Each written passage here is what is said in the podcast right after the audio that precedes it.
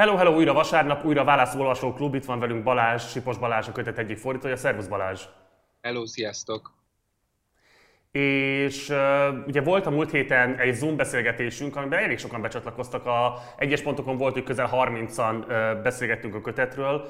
Uh, nagyon szépen köszönjük mindenkinek, aki eljött, és köszönjük szépen, hogy ilyen sokan vettétek komolyan ezt a lehetőséget, vagy ezt a közös játékot. Uh, ott megígértük azt egyébként, hogy mindenképpen tartunk még egy ilyen közös találkozót valamikor még június vége előtt. Tehát ez minden, erre mindenképpen érdemes majd még számítani, tehát aki esetleg kimarad, de szerette volna, hogyha jelen lehet, akkor ez most majd lehet pótolni a következő alkalommal. Illetve azt is elmondtuk, ami esetleg így érdekes lehet a többi nézőnknek, hogy a Válaszolvasóklub nem áll le a nyáron sem, a napi partizánban valószínűleg lesz majd egy szünet, erről majd a következő hetekben fogunk tájékoztatást adni, de a lényeg az, hogy a Válaszolvasó Klub az megy végig egészen addig, ameddig a kötet végére nem érünk. Van valamit el szeretném mondani esetleg a beszélgetéssel kapcsolatban, Balázs? Én, én csak újra jelzem, hogy nagyon örültem neki, és hogy várom a következő ilyen lehetőségeket, illetve általában véve meg szeretném erősíteni, hogy mindig baromi jó, hogyha kommentelnek, kommenteltek, és jelzitek, hogy mi az, amit, amit esetleg nem világosan mondunk el, vagy esetleg mi az, amire ti nagyobb hangsúlyt, önök nagyobb hangsúlyt fektetnétek, fektetnének az egész szövegen belül, mert én gyakran lehet, hogy, hogy a saját számíze szerint túl nagy feneket kerítek olyasminek, ami, ami más olvasók számára nem annyira fontos. Az enyém is csak egy értelmezés, annak ellenére, hogy elég jól ismerem a szöveget. Nagyon szívesen tényleg őszinte örömmel találkozom az enyémtől elütő olvasattal, és vitatjuk itt meg a Marcival, úgyhogy csak ezt szeretném megerősíteni, hogy kommenteljenek, kommenteljetek, és majd beszélgessünk. Ha ez nem is az értelmezése, de a hallomása mindenképpen épít egy ilyen komment, amit Attila Péter vagy Péter Attila fogalmazott meg, ez az orgánumodat illeti Balázs. Azt mondja, a fordító hangja nekem kocogás közben olyan, mint a könyvbeli rádiós adás. Stázis, stázisos, stázisos, oké, és bocsánat, csak ki tudtam mondani. Ezt nagyon köszönöm. Kaptál egy ilyet. Van, egy, van Marka Brunak egy kommentje, amire vissza fogunk majd térni az adásban, mert amikor majd pont odaérünk ahhoz a szakaszhoz, akkor ezt fogjuk érinteni, úgyhogy azt most nem veszem ide. Van CK-nak egy, egy eléggé lelkes vagy elkötelezett nézők minden eset része rendszeresen néz és rendszeresen kommentel. Azt írja, hogy ahogy haladunk előre, egyre hosszabbak az adások, mire a regény végére érünk, Marci és Balázs beszélgetés a végtelen diskurzus címre hallgathat. Csak gonoszkodok, srácok, királyok vagytok, viszont egyszer meghallgatnám Lilit a műsorban. Um, és akkor erre reagálja azt Mark Bru, akit már az előbb említettem, hogy és a végén eljutunk oda, hogy az adott szakasz tárgyalása ugyanolyan hosszú lesz, mint maga a szakasz, egy, és akkor az áttekintő Excel tábla teljesen lefedi majd a regényt, csak úgy, mint a birodalom térképe a birodalmat. És akkor az egyes ponthoz egy kiegészítése van, bármire is fogadkozott Marca az elején, hogy nem fogják felolvasni a regényt, a kettes ponthoz pedig egy olyan kiegészítés, hogy idővel azonban ezeket a hatalmas térképeket nem találták kielégítőnek, és a kartográfusok kamarája akkora térképet készített a birodalomról, amekkora maga a birodalom volt, és azzal pontról pontra egybeesett. Nagyon köszönjük az irodalmi um, allúziót, és külön köszönjük, hogy ennyire empatikusak és bizonyos értelemben szolidárisak is a nézők azokkal a problémákkal, amikkel valóban küzdünk, hogy hogyan lehet a befogadhatóság, illetve az áttárgyalandó mennyiség közötti hogy mondjam én, feszültséget kezelni hétről hétre, amiben mi alapvetően azt a döntést hoztuk, hogy nagyjából sehogyan, mármint hogy nem korlátozzuk magunkat különböző időtartamok okán, de úgy látszik, hogy ez egyébként a hardcore olvasókkal és a nézőkkel, vagy az ő igényeikkel egybe is vág. És nagyon hálás. Bármi kiegészítéshez? Hát, hogy valószínűleg a végén sokkal hosszabbak lesznek a beszélgetéseink, mint egy-egy olvasott rész, természetesen. Így. Tehát... Így. Van egy technikai jellegű kérdés KVB film részéről. Hány példán jelent meg a könyv, mennyi fogyhatott belőle? Tudunk erről bármit mondani? Nem tudom. Én nem, nem láttam semmi ilyen jellegű adatot. Tippem sincs. Miklós Jágnes pedig ír egy ilyet. Ezt írtam az első rész után. Nem gondoltam, hogy kevés lesz az egy óra, de igen, még fél óra jöhetett volna. Még hogy fél óra lett, az még majdnem másfél is, de nem baj, sőt, megint volt egy kisebb válság olvasás közben, és megint átsegítettetek rajta. Nem csak válaszul, vagy legyen inkább válaszul, tanulok. Ügyes, ügyes. Köszönöm szépen. Um, és akkor volt még egy, amit fel akartam olvasni, és elnézést, hogyha valaki erre most nem térek ki. Igen, ez nagyon fontos, mert itt mi elkövettünk egy utalási hibát, amit négyes járon észrevett és javított, és nagyon köszönjük neki. Így szól a megjegyzése. Válasz, híres választási riportja a McCain-ről, legalábbis amit az Eresnek írt, és olvastam annó, az Eres gondolom az a Rolling, Stones, vagy Rolling Stone, bocsánat. Szerintem a 2008-as előki választási kampányhoz kötődik, hanem a 2000-es republikánus előválasztáshoz, amiből McCain egyébként erősen indul a Bush-sal szemben, végül elég hamar kiszállt. Ebben annyiból biztos vagyok, most nem kerestem a cikket, hogy a demokrata oldali hivatkozások és a megértés kontextusa Elgorra vetítve történik, nem pedig Obamára. A report szöveg politikai szempontjából egyébként ez nem sokat számít. Amennyire emlékszem, az viszont igen, hogy ez így valójában egy 911 előtti szöveg, és ennek utólag olvasva van egy érdekes csengése, és nagyon érdekes, hogy négyes járon megoldott, hogy az utólagot azt így kurzi, tehát így fél, tehát így döltve, döltbetűvel tudta szedni amit soha nem láttam még YouTube kommentben, és nagyon irigylek. Majd mondtam, hogy hogy lehet megcsinálni ezt. Ezt én is tudom, majd el, elmondom neked. Tényleg? Es, én is. Esküszöl? Esküszöm, ezt én is Azt tudom, de uh, ami, ami talán fontosabb, uh, tök jó, nagyon-nagyon-nagyon igaz, és uh, elnézést kérek a téves utalásért. Tényleg, most ellenőriztem, valóban két, a 2000-es előválasztási kampány volt, és furcsa is lett volna, az is furcsa lett volna, hogyha élete utolsó nyarán a mccain foglalkozik, és valóban az is furcsa lett volna, hogyha az Obamával szemben, mert az egy elég McCain affirmatív uh, uh, cikk, vagy nagy eszé. Uh, majd foglalkozzunk vele, most ne térjünk ki rá, mert nem olvastuk semmi se a nézők, de, de tényleg nagy, hogyha, hogyha tudunk, akkor ősszel, akkor talán ősszel érdemes lenne rá visszatérni az amerikai... Egész biztosan vissza fogunk rá térni, mert föl van már írva, úgyhogy lesz róla szó a műsorban biztosan. Sőt, még az is lehet egyébként, hogy majd valahogyan megpróbáljuk megoldani, hogy legyen annak egy olyan fordítás, amit az angolul nem tudók is olvashatnak. De akkor erről majd még beszélünk. Balázs, ezek voltak a kommentek. Kérlek, hogy akkor foglald össze szokásodhoz híven, hogy pontosan mit olvastunk ezen a héten. Igen. Most nem volt annyira uh, szétterjedő, uh, vagy így feldarabolódó a szöveg. Tulajdonképpen négy nagyobb fejezetet olvastunk.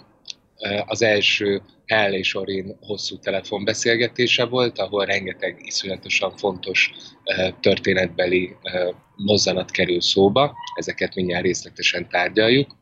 A második egy Port Washingtoni tenisztorna volt, amit már az előző részben megelőlegezett a Hell Pemulis Exford 3-as, miközben a a drog a drog bevételének a, az időpontját próbálták meghatározni, akkor már előre utaltak arra, hogy nem sokára következik ez a torna. A Port Washington Teniszakadémia és az Enfield Teniszakadémia találkozott egymással, az Enfield győzelmével zárult ez a, ez a kis uh, minitorna, óriási torna, de csak két iskola között zajlott, tehát nem országos.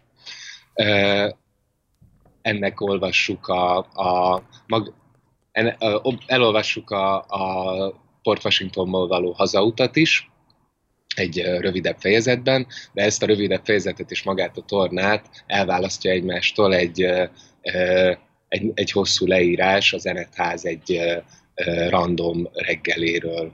Az Enetház a drog és alkohol rehabilitációs háznak egy reggeléről és az ottani lakókkal kezdünk el megismerkedni. Tom Gately perspektívájából ezután pedig a, a, egy elég hosszú szakasz következik Orin és Joel szerelméről, illetve még pontosabban Orinnak a versenyteniszről, az amerikai focira való átnyergeléséről.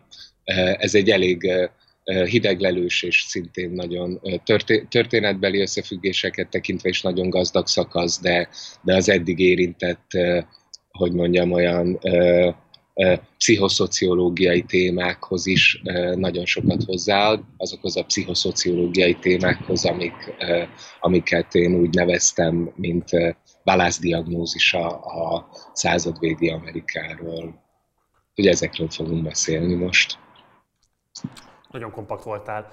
Rendben, akkor térjünk rá a telefonozásra, mert szerintem az egy borzasztóan izgalmas rész. Én amikor olvastam, akkor az volt az érzésem, hogy ha én forgatókönyvírást tanítanék, mint ahogy nem tanítok szerencsére, mert nem értek hozzá, bár ettől még Magyarországon nyilván taníthatnék ezt, de szerencsére annyi önismeretem van, hogy nem akarok ilyesmire vetni. De hogyha mégis ezt tenném, akkor egyébként ebben a dialógus, ezzel a dialógussal hiszem tökéletesen lehet érzékeltetni egy olyan problémát, ami ugye alapvetően inkább forgatókönyveknél szokott kiütközni, nevezetesen, hogy ugye lehet a dialóg formában információkat átadni úgy, hogy közben meg mégse legyen a dolog egy ilyen tukmálós jellegű, és ugye nagyon szépen játszik ezzel a szöveg, mert egyrésztről néha nagyon direktben tukmál, nagyon direktben nem törődik azzal, hogy dramaturgilag indokoltá tegye az adott információ mennyiség átadását, de közben mégis játszik ezzel és tudatosítja magában, vagy az olvasóval a szöveg, hogy igen, itt most valóban egyébként használok olyan eszközöket, ami kifejezetten csak arról szól, hogy hogyan tudom neked átadni James Incandence a halálának a körülményeit, az ezzel kapcsolatos legfontosabb alapvető információkat. Tehát, hogy ilyen nagyon mesterkélt egyrésztről, másrésztről viszont iszonyatosan okosan játszik ezzel a mesterkértséggel, és közben azért mégiscsak az, hogy megkapjuk a eddigi legérzékletesebb betekintést a Hell, illetve Orin viszonyába, és ezen keresztül egyébként a, a, a családi viszonyok ilyen mély rétegeibe is. Úgyhogy ez tényleg egy nagyon, ráadásul az egésznek ugye megágyaz, vagy így foglalatát adja ez a lábkörönvágás, amivel azt gondolom, hogy nagyon sokan tudunk azonosulni, akik űzzük ezt a tevékenységet időről időre, és részben küzdünk azzal, hogy hogyan ne ejtsünk magunkon komoly sebesüléseket, másrészt meg hogyan fokozzuk ennek az esetleges élvezetét, nevezetesen úgy, hogy azt elteszi, aki megpróbálja a lepattanó körömdarabkákat eljuttatni egy megfelelő mennyiség, vagy megfelelő távolságban lévő uh, szemetes kosárba, amiben egyébként meglehetősen ügyesnek tűnik egy, dara, egy, ügy, egy adott pontig, amíg nem tudatosodik benne az, hogy mennyire ügyes is benne, és ez is egy ilyen csodálatos méréteg a szövegnek, hogy ezzel játszik, és ez a motivum később aztán visszaköszön részben az Orange Sport karrierjének a váltásában, részben pedig a Hellnek a felívelő sportkarrierjében, hogy milyen jelentősége van annak, hogy az ember mivel tudatos a maga tehetségét illetően, és mi az, amivel kapcsolatban pedig öntudatlan viszont van valami fajta, most akkor ezt így fogalmazom meg, bocsánat, hogy egy kicsit ilyen vulgár, pszichologizáló lesz, de hogy ilyen flow-szerűen benne tud lenni, anélkül, hogy pontosan ráébredne arra, hogy mit is művel. Mert ugye pont ez illan el, ez a fajta tehetség a körömdarabkák lepiccentésével kapcsolatban, ami aztán a helyet egyébként eléggé komoly, önreflexív gondolatoknak a megfogalmazására készteti. Menjünk rá esetleg egy-két konkrét pontra, amiket érdemes lenne értelmeznünk és beszélnünk róla, vagy mondanál valamit így átfogóan esetleg még erről a szakaszról előtte? Előtte gyorsan mondanék egyet átfogóan. Nagyon egyetértek veled abban, hogy, hogy ez egy brilliáns technika, amit működtetve van, de azt egy kicsit árnyalnám, hogy pusztán annyiról lenne szó, hogy információkat élvezetesen vagy feltűnésmentesen csomagol be a szöveg. Mert persze részben ez igaz, de, de másrésztről itt azért nem pusztán információ átadásról van szó, mert rendkívül súlyos rendkívül súlyos témát vitatnak meg. Én inkább azt mondanám, hogy itt egy vallomásról van szó, ez nem egy puszta közlés, hanem egy, hanem egy drámai közlés, egy nagyon erősen töltött, szimbolikus értelemben nagyon erősen töltött beszédhelyzet. És hogyha én egy kérdésbe szeretném összesűríteni, hogy számomra miről szól ez a szövegrész, akkor az úgy hangozna, hogy lehet-e színlelni egy vallomást. Ugye itt a, az egész a, a Hellnek a traumájáról szól, a Hellnek a gyászra való képtelenségéről szól, az viszont egyértelműnek tűnik, hogy ő ezt a, ezt a vallomást ezt nagyon sokszoros idézőjelben teszi csak meg a bátyjának. Azt is nagyon nehezen tudjuk eldönteni, mivel a Hell iszonyatosan terel, és maszkok mögül beszél, és minden mondatának dupla, fenekű, dupla fenekű, tripla fenekű jelentéseket kölcsönöz, azt is nehezen tudjuk tehát eldönteni, hogy, hogy voltak éppen ő meg akarja tenni ezt a vallomást a bátyjának, szüksége van-e arra, hogy a bátyjával beszéljen az édesapjuknak a haláláról, vagy, vagy, vagy csak mivel most éppen így adódott, ezért, ezért belemegy a játékba de a szövegnek a felépítése szerintem arra enged következtetni, hogy a Hellnek igenis nagy szüksége van erre. Abból tudjuk ezt kiolvasni, hogy egyre fogynak az Orinnak a kérdései, vagy a Hell egyre kevésbé válaszol az Orinnak a kérdéseire, viszont mindinkább dőlni kezd belőle a szó, és amint a besűrűsödik a beszélgetés, mindjárt elérünk oda, amint besűrűsödik a beszélgetés, a Hell már szinte egész oldalas monológokat mond, amit az Orin alig-alig szakít meg, alig tesz hozzá valamilyen inputot, vagy esetleg kérdez valami hülyeséget, amit a Hell teljesen figyelmen kívül hagy, és szinte már egy ilyen nagy monológgá változik ez a párbeszéd, Hell nagy monológjává vagy vallomásává, amit mégsem tudunk akként értelmezni, mert elironizálja.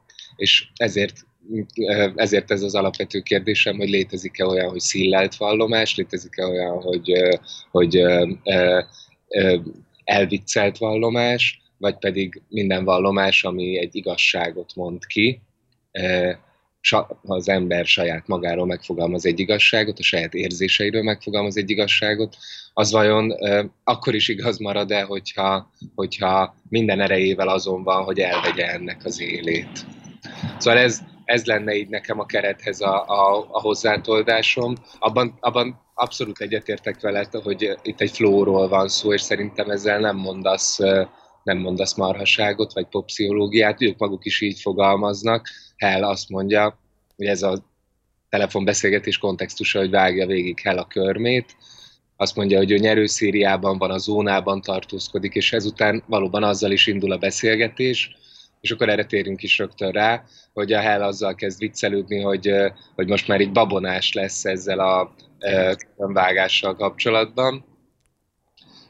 Ugye azt mondja, hogy sose tudhatod, mikor száll, me, száll meg a varázs, sose tudhatod, mikor nyílnak meg a csatornák, és ha egyszer megszállt a varázs, akkor a legapróbb részletet se akarod megváltoztatni és ezután elkezdenek mind a ketten viccelődni magukkal a sportolói babonákkal, ami ugye ennek, egy, ennek a jelenlegi helyzetnek, hogy a Hell nem akarja kicserélni a lábát, mert úgy érzi, hogy csak a, a, azzal a lábával működik ez, hogy szinte minden levágott körömbe talál a szemetesbe.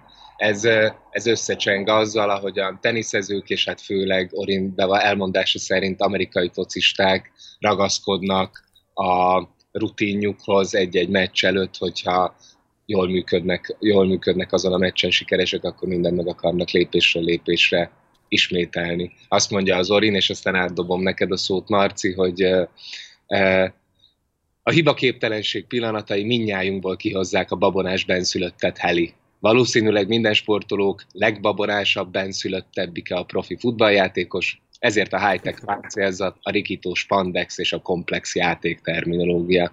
Ezt mondja az Orin, és aztán majd az egész beszélgetésnek a végén vissza fognak térni ezek a benszülött törzsek, vagy primitívek, vagy, vagy micsodák, mert a Hell át fogja ezt váltani egy ilyen nagyon furcsa, nagyon furcsa antropológiai, antropoteológiai mitikus, uh, uh, mitikus beszédmódba magának a beszélgetésnek a, beszélgetésüknek a legvégén, amikor már egyáltalán nem válaszol az Orimnak, és hogyha közelről nézzük a helnek ezeket a váltásait, amiket így rekonstruálhatunk, hogy a sportbabonáktól eljutnak a benszülöttekig, és onnan a hell még egyet vált, még magasabbra emeli a szintet, amit az Orim már egyáltalán nem ért, Szóval, ha megnézzük a Hellnek ezeket a fura mondatait, azok szinte egytől egyig a gyászról, a halottaknak az eltemetéséről, a, a, halottak, a halottak szellemével való bánás módról szólnak, illetve a legvégén már egy ilyen furcsa evolúciós elméletet is körvonalaznak, amit itt még nagyon nehezen lehet értelmezni, olyan, mint hogyha Hell csak a levegőbe beszélne, hülyeségeket mondana az egyetfejlődésről, illetve a, a magáról a, a a, az ontogenezisről is, az ontogenezisről és a filogenezisről, de, de ezek, a, ezek a dumái, ezek a nehezen követhető ö, ö, futamai, ezek, ö, ezek hogyha most könnyen el akarom ütni, akkor azt mondanám, hogy ezek majd később, később mélyebb jelentést fognak nyerni, könnyebb lesz ezekhez visszatérni majd későbbi szövegrészektől, de, de most is már annyit, annyit ki tudok emelni, és ezt talán, talán érdemes is közelről nézni, hogy ez is bizonyos szempontból a hagyományozásról szól, ezek is a hagyományozásról szólnak, genetikai tulajdonságoknak a, az öröklődéséről és azoknak a, a fizikai átsajátításáról, ennyiben illeszkednek ahhoz a, ahhoz a témához, ami, ami, ami az apa-fiú, vagy az apa, nagyapa, dédapa, felmenők és a fiúk viszonyáról szól, és amivel már korábban is találkoztunk, és ami itt a, az apa meggyászolásának a kapcsán is nagyon explicit. Bocsánat, egy kicsit hosszú lettem. Mond Marci, hogy... hogy nincsen bocsánatkérés.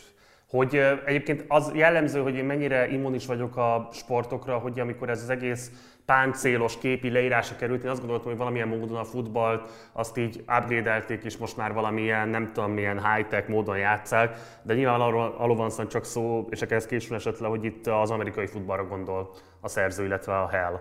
Igen. valóban van ez a páncélzat, amiben játszanak ezek a szereplők. Van itt egy mondás a, a párbeszédben, amikor azt mondják, hogy apotropaikus jelképeket az istálón kezdi hirtelen megérteni, ha jól értem a, a, a, a Hell, igen. ugye ezek ilyen védelmező jelképek, milyen védelmező jelképek vannak az istálókon, amire utalhat szerinted itt? Van ennek jelentőség? Biztos, hogy van jelentőség, ezért kérdezem. Uha, és lehet, könnyen lehet, hogy megfogtál, oda kell mennem. 251. oldal. Köszönöm. Yeah.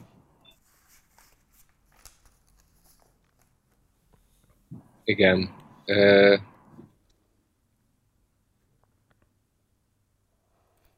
Be tudod olvasni az egész megszólalást? Hogyne. Azt mondja, hogy Hirtelen megértem a Gesundheit késztetést, a só hátradobását a váll fölött, az apotropaikus jelképeket az istálókon. Konkrétan félek lába cserélni, ugye ezzel utal arra a Hell, hogy uh, hogyan próbálja nem megtörni a sikerszériáját a körönvágás kapcsán. Igen. És akkor erre van igazán, erre, erre válaszol igazából az Orin azt, amit az előtte felolvastál, hogy a hibaképtelenség pillanatai mindnyájunkból kihozzák a babonás benszülöttet heli. Igen, igen, és hogy közülük is a profi amerikai futballjátékos a legbabonásabbik. Igen, uh, igen. igen, hát ez, uh, én erre azt tudom mondani, hogy itt uh, megint van egy nagyon konkrét helyzet, uh, a legkonkrétabb a lábkörönvágás, de az egyel kevésbé konkrétabb az az, hogy, hogy elkezdenek arról beszélni, hogy, hogy a high-tech sport, kortárs sport az statisztikai alapokon és a legmodernebb eszközökkel és tréning technikákkal működik, egy hallatlanul szabályozott, spektakuláris kontextusban, de hogy ennek ellenére nem, hogy nem iktatja ki ezeket a, az atrop, atop, apotropaikus jelképeket és régi babonákat, hanem még inkább fölerő, felő, fölerősíti őket. Az, hogy itt konkrétan az milyen, mik, milyen istállókra asszociál a hell, azt én nem tudom, és azt megkockáztatnám fővesztés terhe mellett, hogy ez talán nem is annyira lényeges, hanem ennek a felsorolásnak a része, hogy ez a Gesundheit késztetés, ez a, amikor tüsszentés, ha jól értem, akkor ez az, hogyha tüsszentés... Igen, igen. egészségedre. Sóhátradobását értjük, és, és ez azt hiszem, hogy csak ennek a felsorolásnak egy harmadik tagja. Tehát mindazok a... De, de mondom, e, amit az előbb mondtam, hogy ez a legtágabb kontextus ennek a felsorolásnak, hogy, hogy, hogy az egész beszélgetésben a hely nagyon gyakran visszatér olyan az ősidőkből itt maradt babonákra, a szerencse és a bal szerencse megszerzése, megtartása, eltartása technikáira, amiknek elvileg a modern világban nem nagyon lenne helye. És ez a, a, a szellemekkel, a jó akaró vagy ártó szellemekkel való babonás bánásmód, ez nagyon különlegesen, erősen kapcsolódik a, a gyászhoz. Nekem ez, a, ez, a, ez lenne az olvasatom, ebbe az irányba vinném el a gyászhoz, hogy uh, hogyan lehet jól gyászolni, vagy hogyan lehet rosszul gyászolni, uh, amiről, amiről majd a beszélgetésnek a második felében uh, fog, uh, beszélnek ők, és mindjárt mi is beszélni fogunk, úgyhogy most ide nem rohanok előre, hogy miért mondom, hogy ez a gyászhoz kötődik. Van itt a 254. és a 255. oldalon a regész szempontjában nem biztos, hogy jelentőségteljes, de szerintem a fordítók uh, szempontjából viszont jelentőségteljes két rész, szövegrész, amiben egyrésztről szerintem, tehát van egy, egy kicsit ilyen vallomáséreg az én szempontomból nézve, amikor bekötitek a választ valamilyen módon magyar irodalomi hagyományokba, de másrészt meg szerintem így nagyon eredeti módon értelmezitek a válasznak is azt a szándékát, hogy ő is valamilyen módon szintetizálja azokat a hagyományokat, amelyekből építkezik, és hogy ezen keresztül újra alkossa őket, vagy valamilyen módon viszonyuljon hozzájuk. És ti itt egyértelműen kijelöltök egy ilyen előképet Eszterházi Péterben. Egyrésztről ugye, amikor az Orin beszél a Hellnek arról, hogy a Cardinal stadionja finoman szólva nem roskodozik a fancsikók alatt, akkor ugye az Eszterházi első kötetére a fancsikó és a pintár utaltok, és a fancsikó ugye a kisgyerek szinonimájaként használatba kerül itt, ami nyilvánvalóan egy elég erőteljes jelzés. De van egy még erősebb jelzés, ami nem tudom, hogy, hogy jó, ez szerintem tudatosna. Amikor azt írjátok, és egyébként ez volt az, amit a, a, a, a kommentelőnk is jelzett, mi szerint, amikor azt mondja ugye Orin, hogy azért is hívta föl a Helt, hogy segítsen neki megérteni, hogy pontosan mi az, ami lezajlott az édesapjuk halálával kapcsolatban, mert neki ahhoz, hogy hazudni tudjon erről, tudnia kell az igazságot, hiszen máskülönben hogy tudna hazudni. És akkor itt mondja azt az Orin, hogy hogy kerülhetném el az egyenes válaszadás gólya témában, ha egyszer ugye nem tudom, mik lennének az egyenes válaszok, ami ugye előgerőteljesen rímel vagy visszaidézi az, e- a Harmonia Celestisnek a híres kezdő mondatát, miszerint kutya nehéz úgy hazudni, ha az ember nem ösmeri az igazságot. Mi volt ezzel a szándékotok, azon túl, amit én esetlegesen itt most sejtettem, vagy feltételeztem? Igen, hát uh, itt azért nekünk tartanunk kellett magunkat az angolhoz, ami uh, meglepő, vagy nem is olyan meglepő módon tényleg baromira összecseng az Eszterházi mondattal. Uh, ezen, ezen mi nagyon, természetesen ezt elég hamar detektáltuk. Nagy volt, a, nagy volt a csábítás, hogy sokkal erősebben kössük ahhoz a mondathoz tehát itt inkább, inkább, a, inkább az Eszterházi hatásnak egy ilyen visszafolytásáról, elnyeléséről uh, van szó, most ahogyan így olvasom ezt, a, ezt hogy végül mire fordítottuk. Uh, tehát hogyha így közelről megnézzük, akkor, akkor látszik, hogy, hogy lehetett, hangozhatna ez a mondat sokkal eszterházisabban is, és azt hiszem, hogy inkább egy ilyen úgymond hatásiszony, hatásiszony uh, volt. Uh, abban az értelemben, hogy nem akartuk teljesen megismételni az Eszterházinak a mondatát.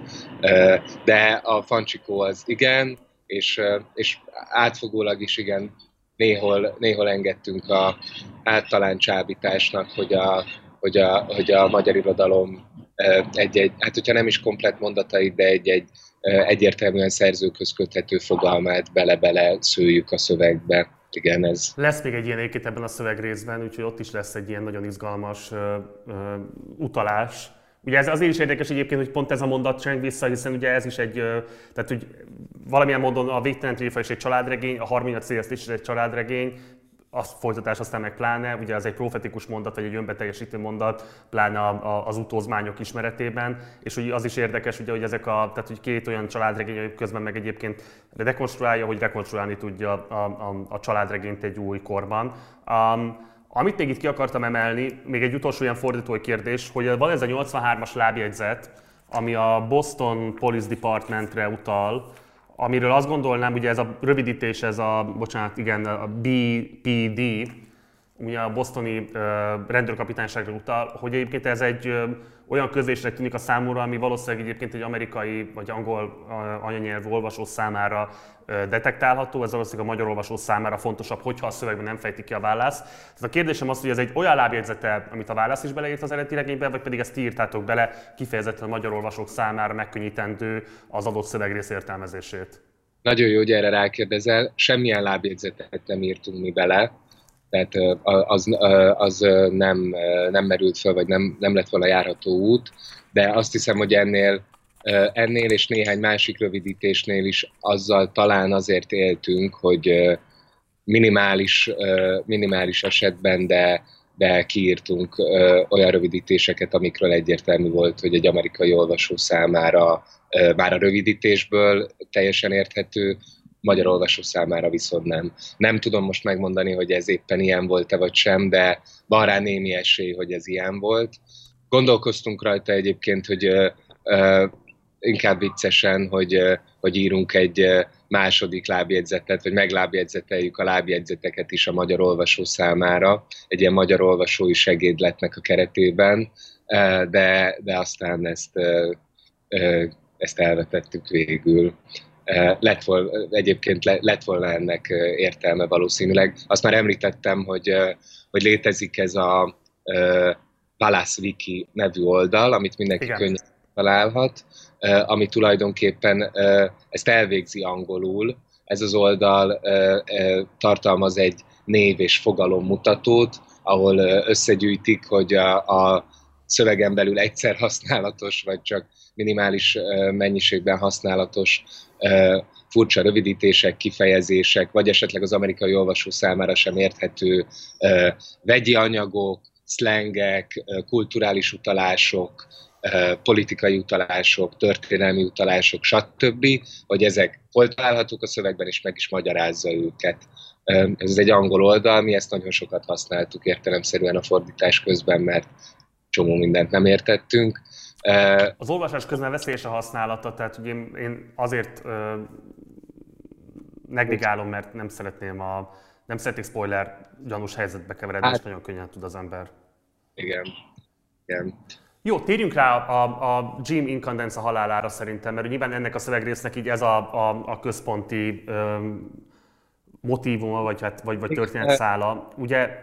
Még előtte, bocsánat, egy Mindenképpen térjünk rá gyorsan, csak két dolgot kiemelnék még előtte, hogy mi az, ami talán lényeges a, a Hell és az Orin beszélgetéséből, vagy, amit érdemes figyelni. Információkat mondok most csak. Az egyik ilyen információ, hogy Orinnak az egy erős problémája mostanában, már korábban is, kitér, korábban is felhozta, azt hiszem burkoltan, de most effektíve ki is mondja, hogy arra gyanakszik, hogy követik a kerekes székesek van egy ilyen parája, vagy paranoiája, en, en, ezt alátámasztandó elmeséli egy legutóbbi hódítását. Ezt, ezt, ahogy ezt a hódítást elmeséli, abból egyébként ráláthatunk arra, hogy Orin Incandenza milyen, hát igazából, hogy milyen, szexu, milyen típusú szexuális életet él, azt már korábban is tudtuk róla, hogy rengeteg nője van, valószínűleg szexfüggő, most megtudjuk azt, hogy főleg a kisgyerekes elvált anyákra, tehát a legvédtelenebbekre utazik, őket viszont óriási mennyiségben cserkészi be, és ehhez, ehhez nagyon kidolgozott csábítási stratégiái is vannak, trükközései, ígérget, és a, már tudjuk, hogy ezeket a kipécézett nőket alanyoknak nevezi, és rájuk szabott de mindegyiküket be tudja sorolni egy-egy típusba, és rájuk szabott módon közelíti meg, és szedi fel őket. Hát ez nem a legszimpatikusabb elképzelhető jellemvonás. Ezekről a csábítási stratégiáiról, meg ezeknek a stratégiáknak a pszichológiai jelentőségéről később lesz szó. Itt a szöveg sem ezt hangsúlyozza, csak ki szerettem volna emelni, hogy már itt megjelenik ez, illetve hát magukat a, magukat a kerekes székeseket akik érzése szerint követik. A másik meg, amit talán érdemes kiemelni, és ami ennek az egész James Incandenza halálnak a kerete, ahogy már Marci említetted, hogyan kerülhetném el az egyenes válaszadást. az egyenes válaszadás az a az annak a bizonyos momentes nagy darab újságírónőnek a kérdéseire való egyenes válaszadásra vonatkozik, akiről már szintén hallottunk korábban, és a, ami Orin hívását tulajdonképpen motiválja. Tehát ez az interjú, amit most éppen készítenek vele, egy soft profil, ahogy az amerikai újságíró slangben mondják, és amit ez a bizonyos uh, Helen, Steepley, uh, Helen Steepley készít az Orinnal. Tehát ezért hívja fel a hát az Orin, hogy megkérdezze, hogyha ez a Helen Steepley majd családi plegykákra lesz kíváncsi, akkor, akkor ő miket mondhat és miket nem mondhat neki, hogyan tud neki úgy, hogyan tudna neki úgy hazudni, hogyha nem ismerné az igazságot. De ez egy nagyon-nagyon súlyos mondat, és már akkor itt a, a, a James ez a halálának a közepében vagyunk, ugyanis ez azt implikálja, hogy az Orin, a, a, az Orin nem tudja, hogy hogyan halt meg az apjuk négy évvel korábban, mint nagyon mondja. ki is mondja, fogalma sincs. A, a, a Hell nagyon hamar rá is világít arra, hogy mint mondja, ezt válaszolja erre az előbb idézett mondatra a Hell, hogy mindenki mondta, hogy meg fogod bánni, hogy nem jöttél el a temetésre, de meglepne, ha ezt értették volna rajta.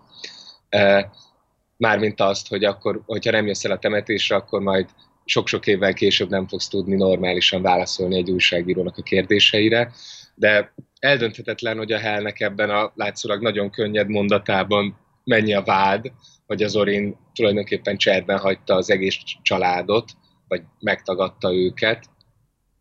Hát elképzelhetjük, hogy mennyire volt az öccse mellett akkor, hogyha még a temetése sem ment el, és évekig nem beszéltek az alatt, hogy, hogy öngyilkos lett az apjuk. Hell kilenc éves volt, azt hiszem,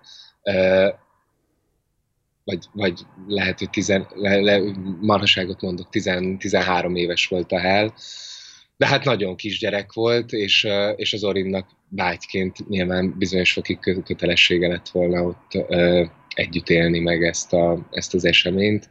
Ezt nem tette meg a, az Orin, és itt a beszélgetésen belül is a maga, a maga ö, érzéketlen stílusában ö, bár érzékeli, hogy valami fajta bocsánatkéréssel tartozna emiatt, hogy ezért ezt a bocsánatkérést természetesen nem fogja ő sem elvégezni, nem fogja megtenni ezt a bocsánatkérést, hanem látszólag nagyon könnyedén az egész történetet csak arra tekintettel eleveníteti fel az öccsével, hogy, hogy majd készül ez az interjú, és, és akkor majd a jó válaszokat adjon. Tehát ezért mondom, hogy ez egy hallatlanul töltött beszédszituáció, ahol a két testvér valami hihetetlenül érzékeny témát beszél körbe, az Orin rendkívül érzéketlenül, a Hel meg látszólag nagyon könnyedén, de, de egyáltalán nem biztos, hogy hihetünk bármelyiküknek. Egyáltalán nem biztos, hogy az Orin tényleg ennyire könnyedén, tényleg ennyire érzéketlenül kezeli ezt az egészet, az meg végképp nem biztos, hogy a Hell valóban ilyen könnyedén veszi. Itt egy ilyen gyors... És erre a szöveg ad egyébként okot, tehát ez nem is feltétlenül egy olvasói gyanakvás, hanem kifejezetten a szöveg próbál ezt, erre a gyanúra ráébreszteni bennünket. Igen, igen. Hát ugye rögtön itt van a, rögtön itt van a legelső kérdésváltásuk. Ezt kérdezi a, ez, ez a legelső kérdés az Orinnak. Például a gólya, a gólya az ugye a, az James Incandenzának a beceneve, mert tudjuk, hogy rengeteg, mindenki beceneveket adogat egymásnak, de főleg a James Incandenzának, akit Orin eredetileg őkelmének nevezett el, ez az őkelme név az, ami, az amit tényleg használnak nagyon gyakran, de az Orin még a gólya, az eszement gólya, vagy, a, vagy, a, vagy az elveszett gólya nevet is használja rá. Az elveszett gólya az egy, vagy eltévedt gólya az egy ilyen elvétés, egy nyelvi hiba az Orin részéről. A Joel-től tudjuk, hogy egyszer-kétszer így az Orin Freudi értelemben elszólja magát, és nem eszemennek, hanem elveszettnek nevezi az apjukat ezt, tehát hogy ezt szögezzük le, hogy a gólya az a James Incandenza az Orin szóhasználatában, tehát azt kérdezi az Orin, például a gólya azelőtt vagy azután csinálta ki magát, hogy CT fölköltözött az irára. Most ez egy ilyen nagyon könnyed mondat, hát rettenetes ö, ö, tartalma van.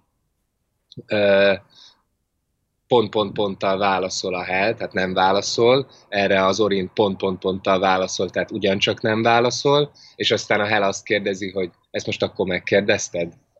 Erre az Orin azt válaszolja, ne nehezítsd ezt meg nekem, Hell.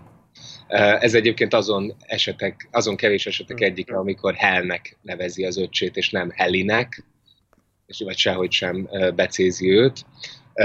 És tehát, hogy rögtön fényévekkel komolyabbra vált a beszélgetésük, mint az addigi hülyéskedés alatt volt. És visszatérve még magára a kérdésre, tehát Zorina azt kérdezi, hogy, hogy az apjuk azelőtt vagy azután lett öngyilkos, hogy Szíti, a nagybátyjuk, fölköltözött az irára, tehát az igazgatói rezidenciára, ahol, ahol, a, ahol addig a, a, a James Incandenza és az Avril Incandenza a házas pár élt.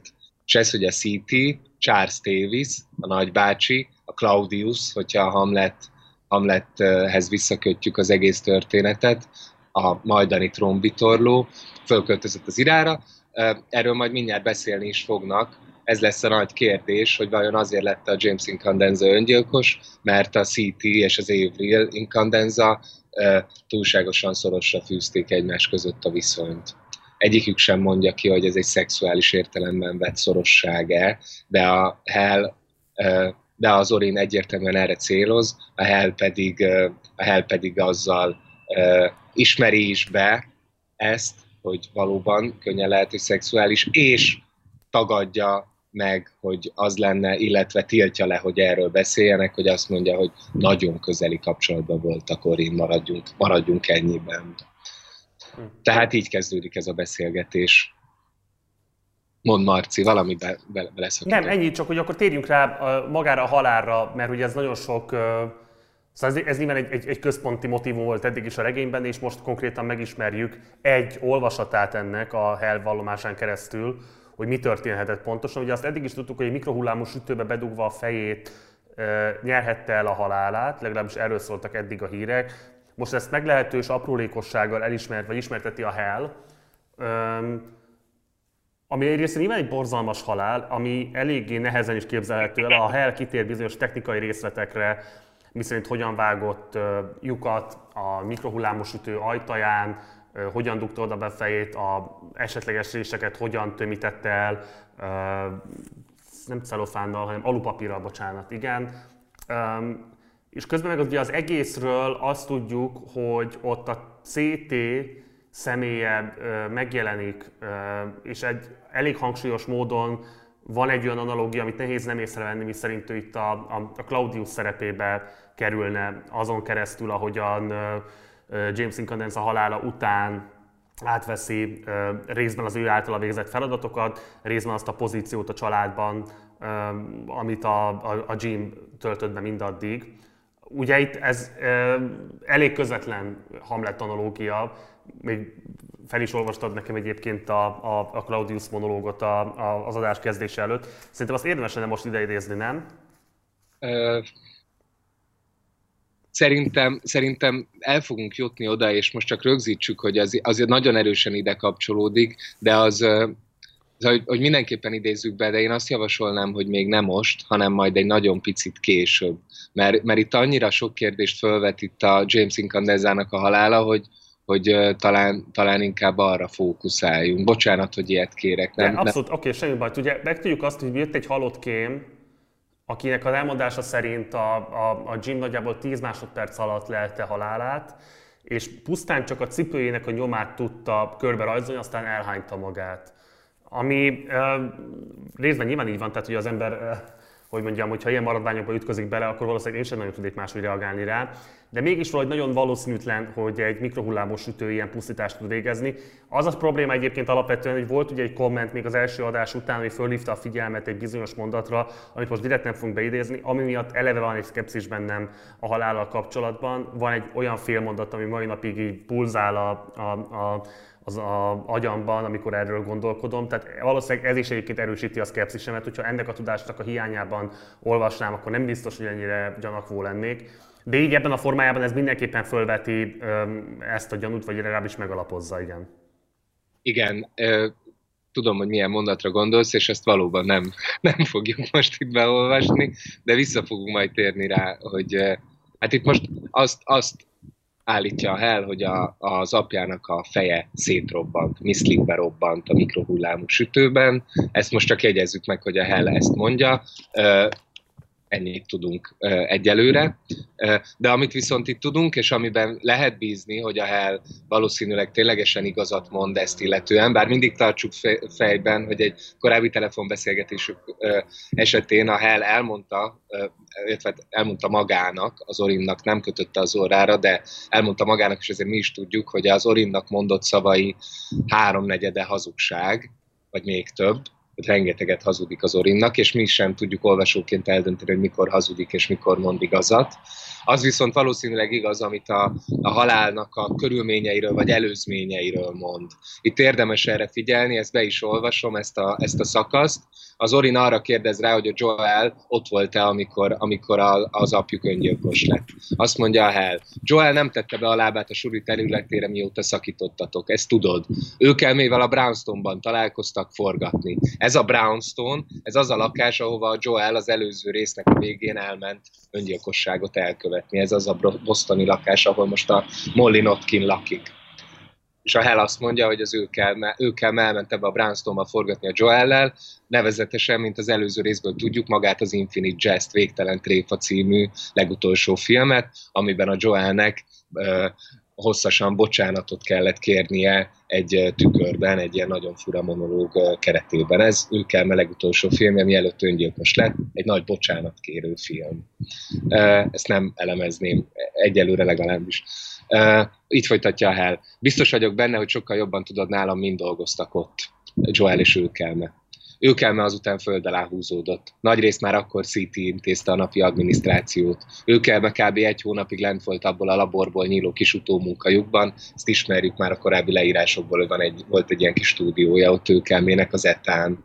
Uh, Mário vitte le neki a kaját, és amire még szüksége volt, tehát valószínűleg a piát. Ugrok egy kicsit.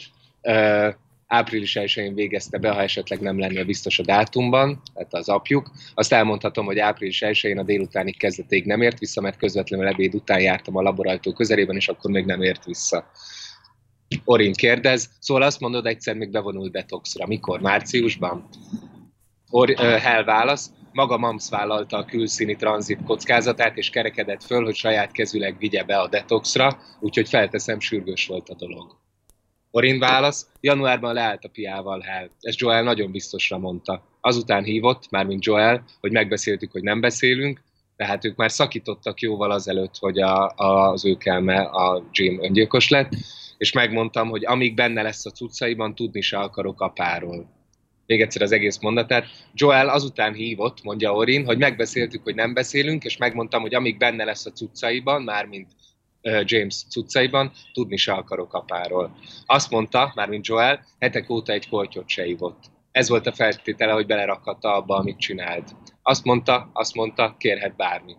Tehát azt mondta a Jim, a Joelnak, hogy Joel bármit kérhet Jimtől, azért cserébe, hogy ő, Jim, belerakhassa Joelt a filmbe. És Joel azt kérte, legalábbis ezt mesélte Orinnak, hogy a Jim rakja le a piát. És ez egy nagyon fontos kérdés nyilván, mert azt mérlegelik itt a gyerekek, hogy, hogy az apjuk azért lett öngyilkos, mert beköltözött a CT a, az irára, és elkezdte átvenni a Jamesnek a helyét, a, mint igazgató, mint kicsit mint családfő, vagy azért lett öngyilkos az apjuk, mert ö, rettenetesen irdatlanul alkoholista volt, és eljutott valami mély pontra, vagy valami egészen más miatt lett öngyilkos, amire ők nem láttak rá. Ezeket a szempontokat mérlegelik, itt most arra jutnak, hogy hát a, az ital az elvileg nem lehetett az oka, mert hogy leállt az itallal, mert ezt kérte tőle a Joel.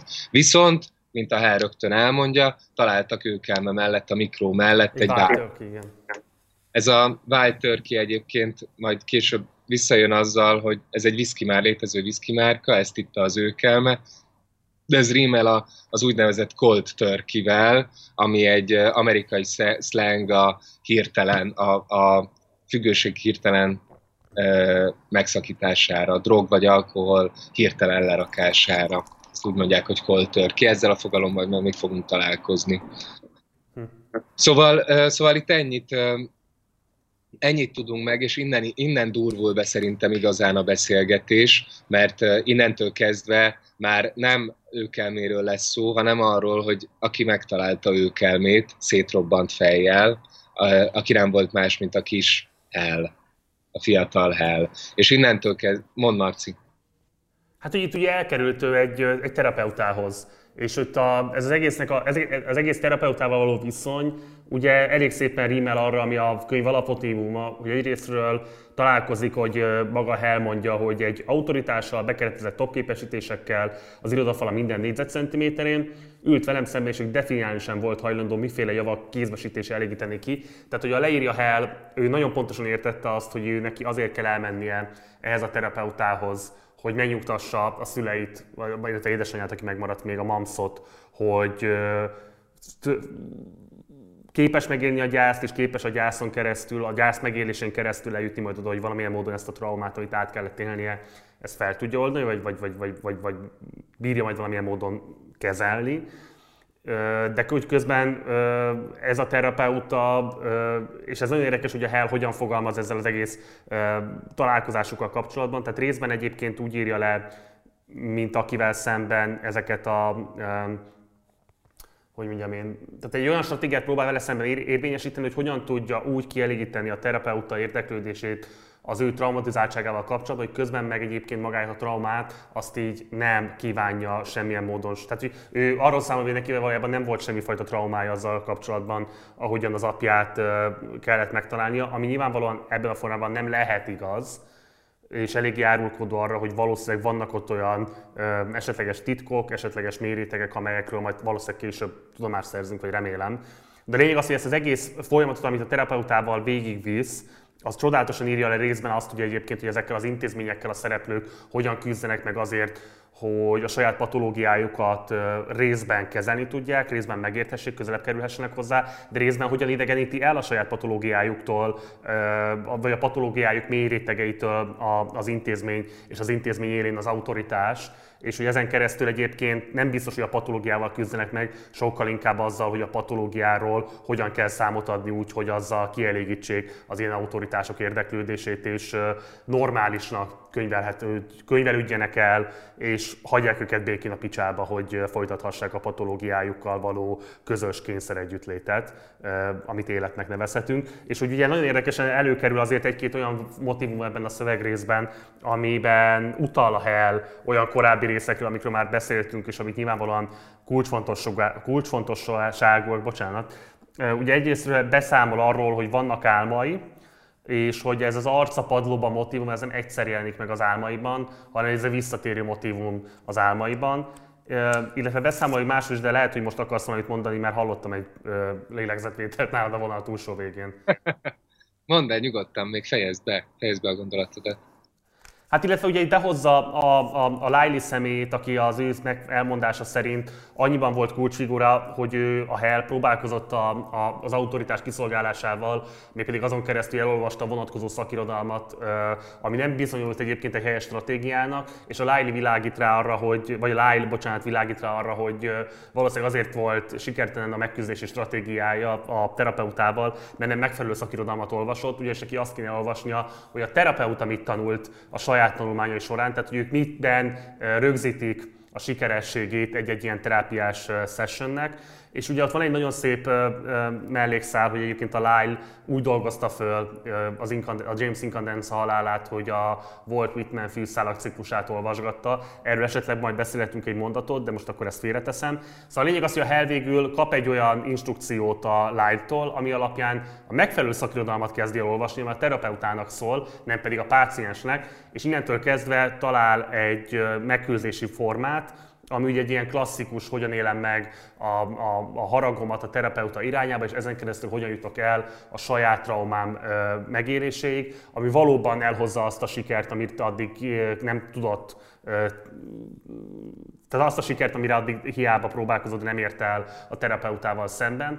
És ugye itt egy nagyon érdekes kettősége van a szövegnek, mert ugye egyrésztről a Hellnek az az alapvető motivációja, hogy minél előbb le tudja zárni ezeket a terápiás üléseket, tekintettel arra, hogy ez elvonja őt a tenisztől, ami alapján egyébként le is maradna, ha jól értem, valamilyen fontos meccsről, de ebbe lehet, hogy akkor majd neked kell kiegészíteni, nem biztos, hogy ezt jól mondom. De a lényeg az, hogy neki van egy nagyon szigorú határideje, ami alapján vissza kellene térnie az alaptevékenységéhez, amiben megakadályozza a terapeutával való jelenlét. Tehát egyrészt van egy ilyen motivációja, de másrésztről meg az is látszik, hogy viszont ahogyan ő leírja ezt az egész folyamatot a terapeutával, közben meg ugye valóban ilyen tankönyvi módon mégiscsak valamilyen módon megküzd a, a traumával, mert eljut odáig. Az ő elmondása szerint mindig, ez végig egy színjáték, egy nagyon tudatosan fölépített színjáték, hogy megélje a haragját, megélje a, a, a traumáját, és valamilyen módon reflexív viszonyba kerüljön azzal, aminek a vége ugye az, hogy fölidézi hogy ő nagyon éhes volt abban a pillanatban, amikor belépett a szobába, ahol az édesapja a halálát, nyer, halálát lelte a mikrohullámos ütővel kapcsolatban, és az illat, a szag, ami először megcsapta az orrát, hogy jól mondom, kiváltott egy ilyen, egy ilyen pavlovi reflexet belőle, mi szerint neki ez gusztusosnak vagy, vagy, vagy vonzónak de lehet, hogy most egy pillanatra, mert az, hogy nem találom ezt a konkrét szövegrészt. Konkrétan az a mondat, de igen, bocsánat, itt van, igen, hogy tefincsi illata van itt valaminek, visítottan. Így van. Igen.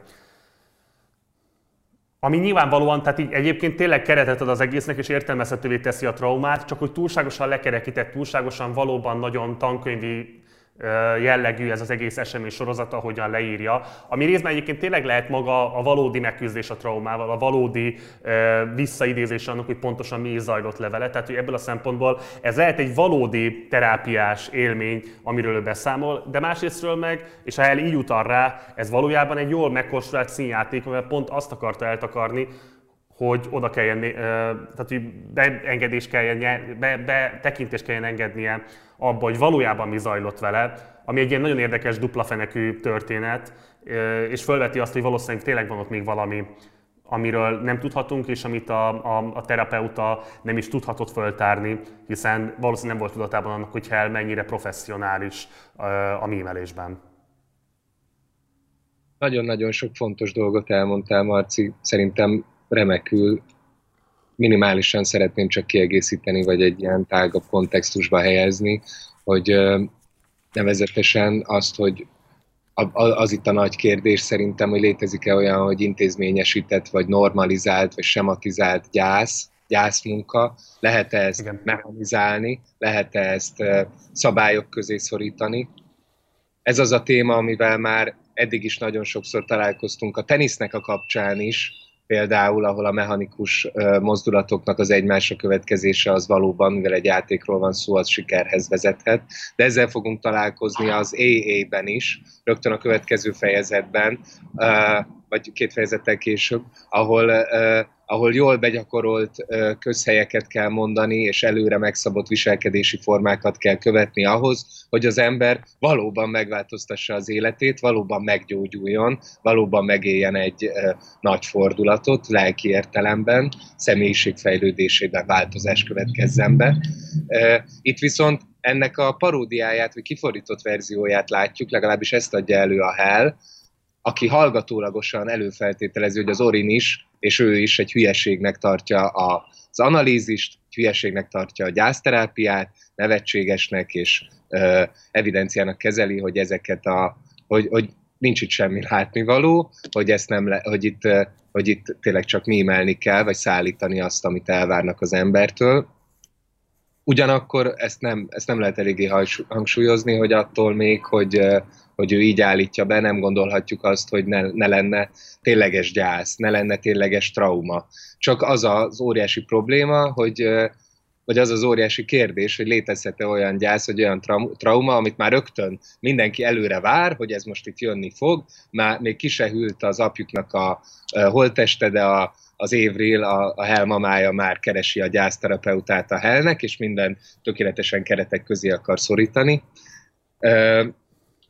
valószínűleg itt is igaz az a, az a mondás, hogy ö, ö, úgy tudunk valamit a legjobban elrejteni, hogyha kitesszük az ablakba, tehát a Hell úgy tudja a legjobban elrejteni a traumáját a gyászterapeuta elől is, és a bátyja elől is, hogy a lehető legkönnyedébben kimondja. Egy nagyon ö, színjátékszerű, előre megtervezett vallomásnak a keretében ezt a bizonyos rettenetes mondatot, hogy defincsi illata van itt valaminek ami ugye az, az apjuknak az agyára, agyára vonatkozik, illetve hogy tágabb értelemben kimondja, hogy néma voltam, nem tudtam gyászolni sem, nem tudtam gyászolni, nem éreztem semmit, el kellett játszanom, hogy mint hogyha gyászolnék. De az, hogy, hogy ezeket kimondja, attól még ez vélhetően uh, igaz is, ettől olyan nagyon-nagyon sok fenekű az egész, ezért indítottam a, a, ennek a résznek az olvasását most azzal a, azzal a, azzal a kérdéssel, hogy, hogy létezhet-e, lehet-e színlelni egy vallomást, lehet-e, tehát attól még, hogy kimondjuk az igazat magunkról, az, az elége ahhoz, hogy az vallomásnak minősüljön, vagy valamiféle többlet is kell, és hogyha kell valamiféle többlet, akkor mi lehet az a többlet, mi lehet az a beszédhelyzet, amiben a hell tényleg meg tudja élni azt, vagy át tudja élni azt, amit, ami, amiről itt tényszerűen beszél, és ami tényszerűen ö, vélhetően megfelel az ő akkori lelki állapotának. És szerintem... Sematizált gyászmunkához, hogyha egy pillanatra megengedsz, hogy csak kapcsolódjak, egy dolgot akartam mondani, amit elfelejtettem, és hogy szerintem ez nagyon szép még itt, és hogyha erről szeretném, hogyha mondaná három mondatot legalább, vagy párat, bocsánat. Tehát, hogy, hogy ugye ez az egész küzdelem, amit a Hell leír azzal kapcsolatban, hogy hogyan próbálja megúszni azt, hogy teljesítse azokat a követelményeket, amiket a terapeuta ráró. Ez egy ilyen klasszikus nehézsége minden pszichoterápiának, hogy részben egyébként nyilván rettenetesen sértő minden ö, páciensen nézve az, mindig az az alapélmény szerintem a páciens részéről, hogy hogyan lehetséges azokat az egyéni életélményeket, amiken keresztül ő ilyen vagy olyan traumákkal, vagy, vagy ilyen vagy olyan ö, lelki bajokkal ö, vérteződik föl, valamilyen módon a sematizáción keresztül leírhatóvá tenni és bekategorizálni ilyen vagy olyan lelki nyavaják közé, amelyeket ugye a tudomány ilyen szempontból egyébként kategorizált, és akkor ilyen vagy olyannak minősíti. Miközben ugye a páciensnek az a megélése, hogy ezek egyéni esített és egyéni élmények, és nyilván ez egy alapvető feszültség, ami a terapeuta és a páciens között húzódik, viszont nagyon szépen rímel arra a mondatra, és egy kicsit hadd ugorjak itt most előre, amit aztán majd a Gétli fog mondani a közhelyel kapcsolatban, mi szerint, hogy, és akkor idézem ezt a mondatot, a közhelyes irányelvek, amit megpróbálod ténylegesen követni őket, rögtön sokkal nehezebbé és mélyebbé válnak, és hogy szerintem ez egy nagyon-nagyon szép helyzet a Hell terápiájában, ahol egyrésztről a regénynek ez az alapmotívuma a közhelyeknek a működtetésével, a szükségszerűségével és az elviselhetetlenségével összekapcsolódik ezzel a sematizáltság élménnyel, ami a terapi, terápiához kötődik, az intézmények kényszereihez kötődik, a trauma vagy a, vagy a patológia ö, körülírhatóságához kötődik, és egyben ennek a körülírhatóságának a gyűlöletéhez és a, és a szánalmasságához kötődik, és hogy ez egy ilyen nagyon-nagyon izgalmas feszítettség, ami szerintem itt bontakozott ki eddig a legérzékletesebben, vagy legalábbis nekem mindenképpen itt bontakozott ki az eddig legérzékletesebben, és valahogy ez volt számomra ennek az egész szövegrésznek egy ilyen csúcspontja, vagy egy ilyen csúcsélménye, hogy ezt, ezt mennyire izgalmasan próbálja elkezelni, és miközben nem erről számol be, hanem pont arról számol be, tehát ugye egyrésztről, ahogy te is mondod, hogy kiteszi az ablakba, nagyon egyértelműen és nagyon nyíltan beszámol erről az Orinnak. Valójában ezen keresztül hogyan rejti el azt, hogy ne kelljen arról beszámolnia, amire az Orin valószínűleg igazából kíváncsi, és amire azért többször utal a szövegben, hogy vannak itt olyan pontok, amikben a Hell nem biztos, hogy a valóságos megéléseiről tájékoztatja őt a telefonon keresztül. Így van. Ez na- nagyszerű, amit mondasz, megint csak kapcsolódni tudok, és most így megnéztem, kiírtam ezt a Gatelish szövegrészt, amit beidéztél. Hosszabban is idézhetjük, úgyis ott felszerettem volna hozni, de nagyszerűen idevág. Mert itt ennek az a kontextus, a kb. 30 oldallal később a Gately reggel fekszik a, a zenetházban, nézi a bentlakókat és töpreng mindenfélén, főleg ezen a Geoffrey Day nevű bentlakón, aki, aki egy értelmiségi, egy szociológus, egy alkoholista szociológus, vagy szociológia tanár valamilyen egyetemen, sőt még egy, egy ilyen tudományos folyóiratnak az útját is egyengeti, tehát egy tipikus értelmiségi, aki nem hajlandó, hát aki, akinek derogál a, a zenetházbeli a, az elvonásnak, vagy a, a szer letételének a zenetházban bevett metódusa, közhelyesnek látja, és önmagát fölé helyezi, ugye so, sokkal egyedibbnek, egyénibbnek ö, ö, éli meg önmagát, azt gondolja, hogy ő e fölött, e fölött az egész fölött áll, az ő egyszerű és megismét, megis, megismételhetetlen uh, intelligenciájával hozzá nem méltóak ezek az irányelvek, amik itt vannak, uh, itt működnek a zenetházban. Ez is kapcsolódik ahhoz, amit az imént mondtál, Marci, ez, ez a rettenetes nehézség, hogy, hogy hát még a pszichoanalízis is szükségszerűen sematizálja azokat az élményeket, amit mindannyian, én is, te is, mindenki megismételhetetlenül egyedinek és egyszerinek vél. Tehát a, a Geoffrey Day ennek egy ilyen nagyon uh, szélsőséges verzióját képviseli, és rajta töpreng a Gately, és ennek kapcsán eszébe jut az, hogy ő maga, a Gately, hogyan jutott el oda, hogy, hogy elkezdje feldolgozni a saját szerének az elvesztését. Mert hogy azt mondja a Gately, Gétlire délelőttönként gyakran rátör a drog megvonása miatti csillapíthatatlan hiányérzet, még ilyen hosszú józanság után is. A fehér zászló szponzora azt mondja, van, aki sosem lesz képes túltenni magát annak az elvesztésén, amit egyetlen jó barátjának és igaz szerelmének hitt. Élete végéig naponta kell imádkoznia elfogadásért, meg a vérért a pucába, hogy a megvonás és a gyász ellenére is higgye, hogy az idő begyógyítja a sebeket. Csak gyorsan megszakítom, hogy ugye itt a Gately a drognak az elvesztéséről beszél, de így, hogy ilyen szerencsésen egymás mellé került most ez a szövegrész, nem olyan nehéz. Ő, ő maga is a gyászmunka fogalmát használja erre, a gyász, a drognak a meggyászolása, a legjobb barát és egyetlen szerelem elvesztésének a meggyászolása. Itt tényleg összefonódik az apa elvesztésének a meggyászolásával ez a szövegrész. Folytatom. Más szóval a szponzora, a Gately szponzora az AA-ben, francos Francis G. egyáltalán nem baszta le Gately-t a negatív érzések miatt, sőt, dicsérte az egyenességét, amikor Gately egy kora reggel összeomlott, bőgött, mint egy csecsemő, és vallott neki a hiányérzetéről a bedobós telefonon. Tévhit, hogy nem hiányzik. Kinek-kinek a választott szere. Bassza meg, mire kéne a segítség, ha nem hiányozna. Veszteséggel meg a fájdalommal nem tehetsz mást, kér segítséget és bízd Istenre, és gyere máskor is, tarts ki, imádkozz, kér segítséget. Ezek mind-mind é és ilyen irányelvek vagy elmondatok. Gétli megdörzsöli a szemét. Az ilyen szimpla javaslatok tényleg úgy néznek ki, mint egy rakat közhely, ebben Day-nek igaza van, tényleg úgy néznek ki. Viszont ha Geoffrey Day továbbra is annak alapján teljékozódik, hogy ő neki mi hogy néz ki, akkor neki lőttek. Gately tucatiát látott, hogy XY bevonult, de lemorzsolódott, hamar visszakerült az utcára, aztán lesittelték, vagy meghalt. Ha Dének volna, akkor a vázlia, hogy végül megtörjön, és egy éjjel megjelenjen az igazgatóiban. Üvölcsön, hogy nem bírja tovább, és csimpaszkodjon Gately nadrág szárába, és nyűszítse, hogy bármit megtesz, csak segítsen rajta, akkor Gately elmondaná neki, mi a nagy büdös helyzet, hogy a közhelyes irányelvek, amint megpróbálod ténylegesen követni őket, rögtön sokkal nehezebbé és mélyebbé válnak.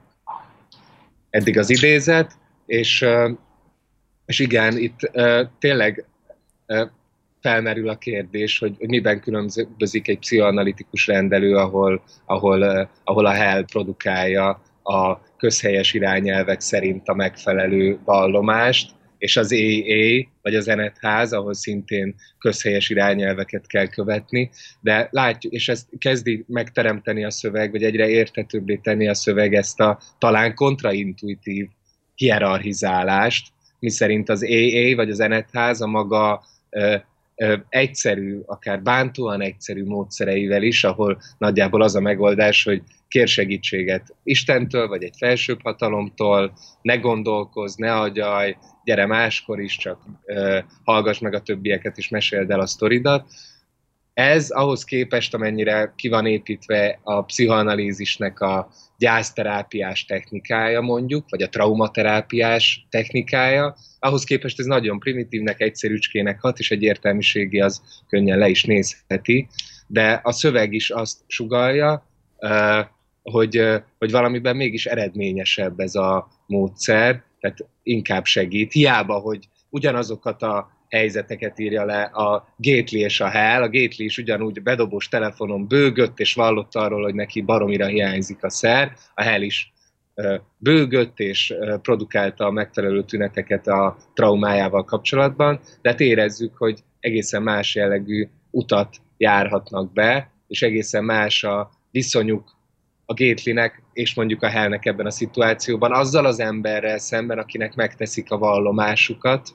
Nagyon szép és jelképes egyébként ez, hogy, hogy a Gately telefon, hajnalban telefonon hívja a mentorát, hogy ez mennyire egy más helyzet ahhoz képest, hogy a Hell heti négyszer bemegy a rendelőbe, és ül szemben a, a, a pszichoterapeutájával, és uh, nagy komolyan beszélgetnek hogy az egyik egy sematizált és uh, normák közé szorított izé, a másik pedig sokkal inkább olyan, nem tudom, életközelibb, tényleg egy teljes életnek a megváltozását uh, implikálja, szemben azzal a... Kérdést engedj meg ide, hogy szerinted az ilyen túlfeszített lényeglátás, hogyha ennek ilyen osztályvonatkozásaira próbálunk rátekinteni, vagy rá, rá vagy ráolvasni igazából a helyzetre. Tehát, hogy egyrésztről van a Hell, aki nyilván egy ilyen felső középosztálybeli, ráadásul teniszakadémia növendék, fényes jövő, és így tovább, és van a Gately, aki nyilvánvalóan egy alsó osztálybeli fiú, de hogy igazából itt valami olyasmi rajzolódik ki, legalábbis nekem, hogy, a, hogy mások a megküzdési stratégiák, decensebb az, ami ugyan a, a, a, a Hell végigmegy ezen az egész terapeutás megküzdésen, de ettől függetlenül nagyjából ugyanolyan megfejtései vannak, mint a Gatelynek, aki ennél egy sokkal kevésbé formalizált, kevésbé jól kiépített keretek közé szorított módon próbálkozik ugyanezzel. Hát igen, ennek mindenképpen van osztályvonatkozása erről, már korábban is beszéltünk meg, még a későbbiekben is biztos fogunk, hogy van egy ilyen nagyon erős értelmiség, vagy akadémia kritikája a szövegnek, és ez pontosan, pontosan ezért mondtam, hogy kicsit kontraintuitív, hogy valaki az EE-t a pszichoanalitikus technikák fölébe helyezi, ahogy a szöveg, a válasz megteszi ezt, mert hogy azt gondolnánk, hogy hát mégis ezek a, ezek a tudományos módszerek, ezek inkább eredményre vezettek, mint azok a fapados módszerek, amikkel a, a, tulajdonképpen az alsóbb osztályok dolgoznak, szükségszerűen akiknek nincs pénzük elmenni drága pszichoterápiába, hanem bemennek, a, bemennek az éjbe. De, de a válasz pont azt mondja, hogy, hogy ez a durva, neki ez a tapasztalata, vagy ezt sugalja a szöveg, hogy, hogy, hogy éppen ezt nehéz belátni, hogy, hogy pont e, ezekről az értelmiségi stratégiákról kell lemondani ahhoz, hogy, hogy valóban sikeres legyen egy, egy gyászmunka. Pont ezeket a, ezeket a, a fogódzókat kell eldobni ahhoz, és nem szégyelni, szégyelni például. Mond és nem szégyelni, nem szégyelni. És nem szégyelni, nem szégyelni, igen. Mert a Hell ugye azt mondja, hogy végül sikerült megfejtenem a gyász és traumaterápiás folyamatot. Mert az valamit meg kell fejteni, és akkor, és akkor az ember majd jó tanuló módjára szállítani tudja az elvártakat. De ugye nem merül föl benne az, hogy, hogy tényleg, vagy lehet, hogy fölmerül, de nem mondja el az Orinnak, és nekünk sem, hogy, hogy ténylegesen végigcsináljon egy gyászmunkát. Mert csak azok között a sematikus keretek között tud gondolkodni, ezt is akkor tudjuk le, legyünk de abból is látjuk, hogy nem ilyen egyszerű a helnek sem a viszonya ehhez, és ez már egy ilyen záró gondolata ez a nyitó fejezethez. Abból is látjuk, hogy nem ilyen egyszerű a viszonya, hogy, hogy amint az Orin elkezdi ugye hallani ezt a, ezt a rettenetes traumát, ezt a fincsi szagot, és, a, és az egész gyászmunkának a mindenféle paradoxonait, sürgetőleg kérdezgeti a helyet, hogy de ugye akkor de ugye akkor sikerült, de ugye akkor túl lettél rajta, de ugye iszonyatosan traumatizálva lehettél, de akkor ugye túl lendültél ezen az egészen.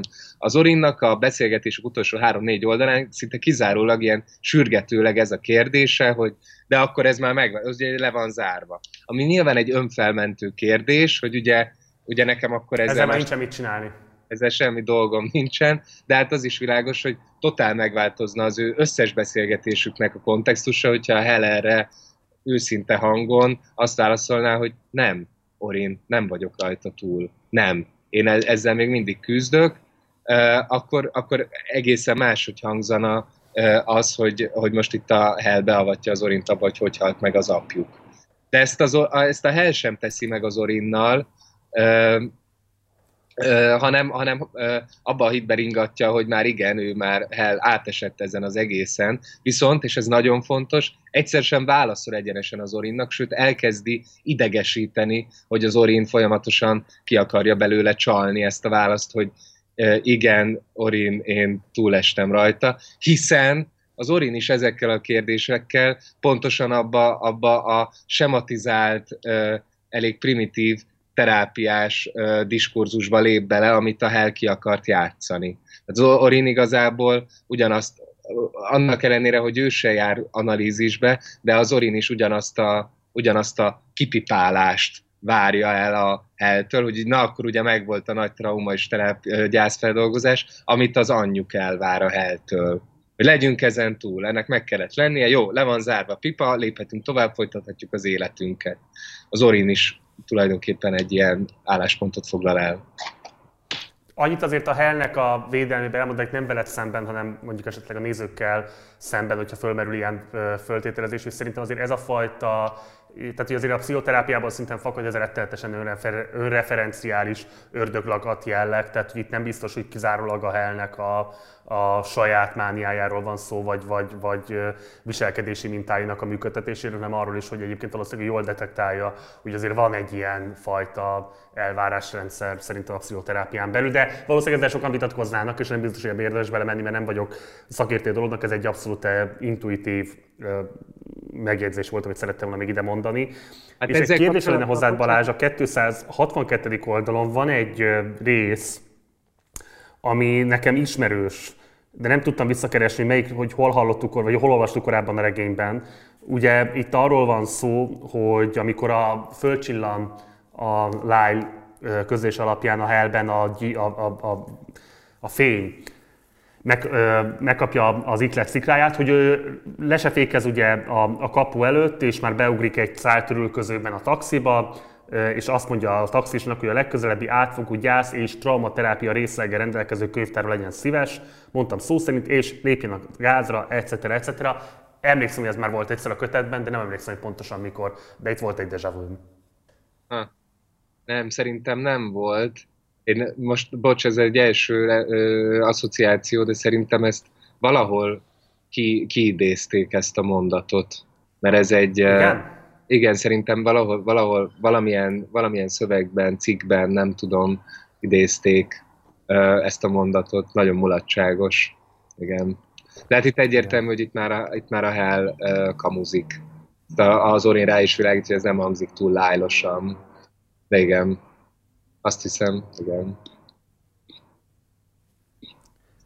Annyit még Marci, és aztán menjünk tovább uh, ahhoz, amit mondtál intuitíven, hogy a, az analízisben valahogy kódolva van ez, a, ez az előre programozottság, hogy igazából ezt már a Freud is detektálta. Tehát a, a, amikor lezártnak tekinti a pszichoanalízis legelső etapját, akkor éppen azzal, arról számol be, hogy most már annyira átment a köz, köztudatba, hogy miről szól a, egy pszichoanalitikus terápia, hogy nagyon sok páciens nek az elhárítási mechanizmusa működik úgy, hogy elkezdi tudattalanul, tehát nem rossz indulatból, de produkálni azokat a tüneteket, azokat a vallomásokat, amiket sejtése szerint a terapeuta elvár tőle, és ezzel elégíti ki a terapeutát, és kerüli el azt, hogy ténylegesen, hogy, hogy tényleges elfolytott tudattartalmakat hozzon felszínre egy analízisben. Tehát ez, ez tényleg egy ilyen nagyon klasszikus ellentmondása vagy nehézsége az analitikus terápiának, hogy maga a páciens is sejti, hogy mit várnak tőle, és megpróbál annak megfelelni. Ez egy hagyományos, hagyományos probléma. Sőt, tehát már azt is leírják, hogy a 19. században nagyon sok hisztérikus beteg, lehet róla vitatkozni, hogy tényleg létezik egyáltalán hisztéria vagy sem, de hogy a, a Sárkó nevű, nagy nevű francia nem pszichoanalitikus, hanem ö, ö, ö, pszichiáternek az elmegyógyintézetében nagyon sokan óriási mennyiségben produkálták a hisztérikus rohamokat, mert tudták, hogy ezt várja el tőlük a, a Sárkó nevű. Ebben nem menjünk bele, fogy az időnk, térjünk át a Port Washingtonra. Mit szólsz? A Port Washington tornára. Itt én szeretnék egy kicsit begyorsítani. Nagyon gyorsan elmondom, hogy mik azok a jelenetek, amiket itt olvasunk. Olvasunk arról, hogy hogyan működnek ezek a bizonyos junior tornák, aztán olvasunk egy nagyon részletes leírás John Wayne-nek, az ETA első számú kiemeltjének a játékáról. Ami ebben szerintem különleges, és figyelmet érdemel, az az, hogy, hogy hogy, és nagyon jellemző a válaszra, és a későbbi tenisz leírásokban is találkozunk majd ezzel, hogy egy meccset nem teljes egészében ír le, hanem tulajdonképpen egyetlen labdamenetet ír le, egyetlen labdamenet leírásával jellemzi azt a mérkőzést is, és annak a játékosnak a játékmódját is, akit éppen be akar mutatni. És itt a John Wayne-nek az esetében ez ráadásul nem is egy hosszú labdamenet, hanem tulajdonképpen egy ütésváltás csak, ez a valós életben körülbelül egy másodperc, ez az egész, vagy mondjuk, hogy három másodperc. Szeretném felolvasni, hogy hogyan írja le a, a válasz, mert szerintem igazi gyönyörűség, és az ő uh, írás technikájának egy nagyon egy nagyszerű jellemzője. Így szól. Az egyesen, az egyes pályán, miután John Wayne fölment a hálóhoz, a Port Washington legjobbja ütött egy átemelést. Öröm nézni. A labda felröppen, szinte súrolja a héj szerkezetet, meg a fényszórókat, majd puhán hullni kezd, pilinkél, mint a pamut, a fluoreszkáló zöld remekbe szabott kvadratikus függvénye, pörgő varratok. John Wayne utána veti magát, hátrafele lábmunkázik. Már abból, ahogy a labda elhagyja a húrokat, ha az embernek van egy kis rutinja, már abból látni, hogy bent lesz-e az átemelés. Gondolkodni meglepően keveset kell. Az edzők annyiszor ismétlik a komoly játékosoknak, hogy mi a dolguk, hogy minden automatizálódik. John Wayne játékában van valami automatizált szépség. Itt jegyezzük, hogy megint ez a gondolkodást ki kell iktatni, és a legszuperebb játékos az tulajdonképpen egy gép. Amint felröppent az átemelés, John Wayne szemét a labdára szegezve megindult a hálótól, míg a labda el nem érte röpte tetőpontját, és a tetőszerkezet lesz légszigeteléséről lógó lámpasor fényében sok-sok árnyékot vetve meg nem tört az íve. Akkor Wayne sarkon fordult, és teljes erőből ahhoz a pontos sprintelt, ahol a labda földet, földet fog majd érni a pályán belül nagyjából. Wayne-nek nem is kell tudnia pontosan, hol a labda, míg az alapvonalon éppen innen le nem pattan a zöld borításra. Most ért földet, Wayne meg félig már meg is kerülte, és még mindig sprintel. Kíméletlennek tűnik, de valahogy hűvösen. Úgy kerül a másodjára emelkedő labda mögé, ahogy olyas valakinek kerül a hátába az ember, akit bántani fog, aztán elrugaszkodik, és bemutat egy fél piruettet, hogy ráforduljon, és izmos baljával nagyot suhintva még emelkedőben egyenesen elüti a Port Washingtonos gyerek mellett, aki biztosra játszott, és pompás kis átemelése után fölment röptézni. Ez, a, ez tehát a leírás, nem kommentálnám különösen, csak azért szerettem volna kiemelni, hogy lássuk. Ez három másodperc, ez az egész, ami itt zajlik. Legapróbb pillanatokra, mozzanatokra darabolja fel a válasz. Nagyon jellemző rá ez a technika, hogy valamit ennyire, ennyire kimerev, kimerevítve aprólékosan leírjon.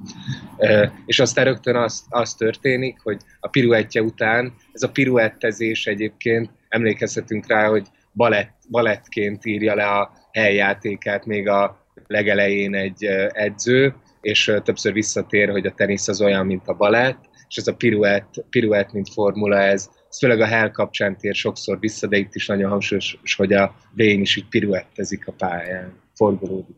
Tehát a piruett után a tehetetlenségi erő neki sodorja John Wayne-t a súlyos fekete ponyvának, kicsit kihagyok, Wayne nagy zengődöndüléssel nekiesik a súlyos ponyvalapnak, aztán szinte lepattan róla, és aztán olvassuk, hogy ez teljesen megszokott, hogy így mosnak a játékosok a ponyvának, de ezután következik egy vágás a fejezetben, és erre szerettem volna felhívni a figyelmet, mert szintén a válasznak a technikájának egy jellemzője, hogy hogyan köt össze különböző cselekményszálakat, hogyan vág egy helyzeten belül perspektívát. Megtörténik a döndülés, a döndülésnek kint a pályákon nincsen hangja, Viszont bent, a ponyvalapnak a túloldalán, ahol egy kis átjáró van a pályák mögött, oda bent tényleg vészesen hangzik. Teddy Saktra is ráijesztett, aki pont az egyes pálya mögött, tehát a vén pályája mögött térdel a szűkös kis közlekedőben, ami a pályák körül vezet, és Michael Pemulis fejét fogja, miközben a féltérdre ereszkedett Pemulis egy magas, fehér, műanyag labda, labdatartó vödörbe hány. Tehát itt váltunk a, a jeleneten belül elég, elég bravúrosan, egy ilyen érintkezéssel átmegy a történet, vagy a kamera egy másik uh, térbe, és akkor itt innentől kezdve az egész szövegen belül ez a Teddy Schacht nevű figura perspektívája fog dominálni, ő felőle látjuk először azt, ahogyan a Pemulis ott uh, teljesen rosszul van a stressztől, ezt már korábban megtudtuk róla, hogy ez egy nagyon laza srác, aki viszont meccshelyzetben mindig bepánikol, a sákt pedig ápolja. A sákt a világ legjobb indulatúbb embere, itt a leírás szerint. Ő az, akinek, akinek már elszálltak az esélyei, hogy bekerüljön a showba, tehát hogy profi teniszező legyen, sőt valószínűleg ösztöndíjat sem fog kapni, mert hogy ö, ö, érte egy nagyon súlyos térsérülés, aztán pedig crown, crown betegsége is lett, ö, és ö, ö, viszont emiatt egy ilyen óriási nyugalom szállta meg, és most már tényleg csak a játék szeretetéből van az etán, fogorvosnak készül, és az ő perspektívájából látjuk leírva itt a, a Port Washingtoni tornának a maradékát. És lehet, hogy ezekre a részekre, bár nagyon-nagyon szép részek szerintem, én most itt nem, kérnék, nem térnék külön ki, talán egyetlen részre, és aztán Marci, visszaadom neked a, visszaadom neked a szót Teddy Saktról, akivel később nem nagyon fogunk találkozni, de aki talán egy ilyen kicsit a Don Gately-vel is rokonítható figura, de talán ennél is fontosabb, hogy egy olyan, egy olyan kamasz, akinek elszálltak a nagyra törő reményei, de, de éppen ezért van, teljesen máshogy is viselkedik, mint a, mint a többiek ott az etán. Róla olvassuk ezt a leírást, hogy mint a legtöbb alkatilag testes ember, ő is korán megbékélt a tényel, hogy parányi helyet foglal a világban, és hogy a többi emberre gyakorolt hatása még kisebb. Ez az egyik fő oka, hogy hajlamos végig se szívni vagy szippantani a maga adagját az épp kéznél lévő cuccból, olyan jól el van azzal az állapottal, amibe került. Azok egyike, akiknek nincsenek nagy, még kevésbé nagyra törő igényeik.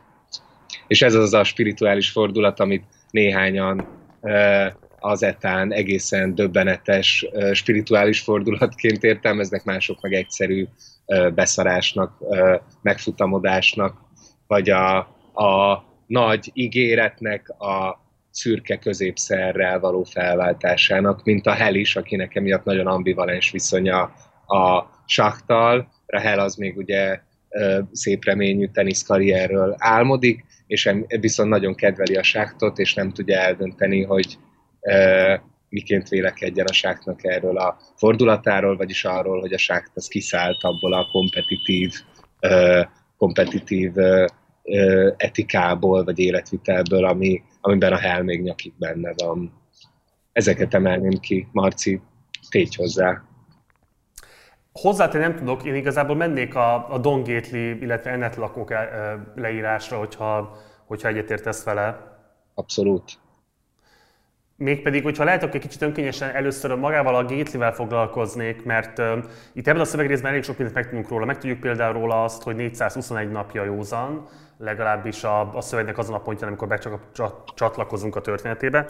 Illetve megtudjuk azt is, hogy egy 29 éves józan és böhöm nagy ember, és van egy nagyon-nagyon valószínűleg önjellemzősre is alkalmas mondata, ami megint túlmutat az ő jelentőségén, és valószínűleg egyébként szintén egy ilyen általánosságban az összes szereplőre, egyébként pont itt a James Incandenza és az ő alkoholizmusa kapcsán is jól értelmezhető, vagy, vagy, vagy fogockodóval szolgáló mondat. Ez így szól, hogy Géti tudja, hogy a szimpla abstinencia és a felépülés között nagy a különbség.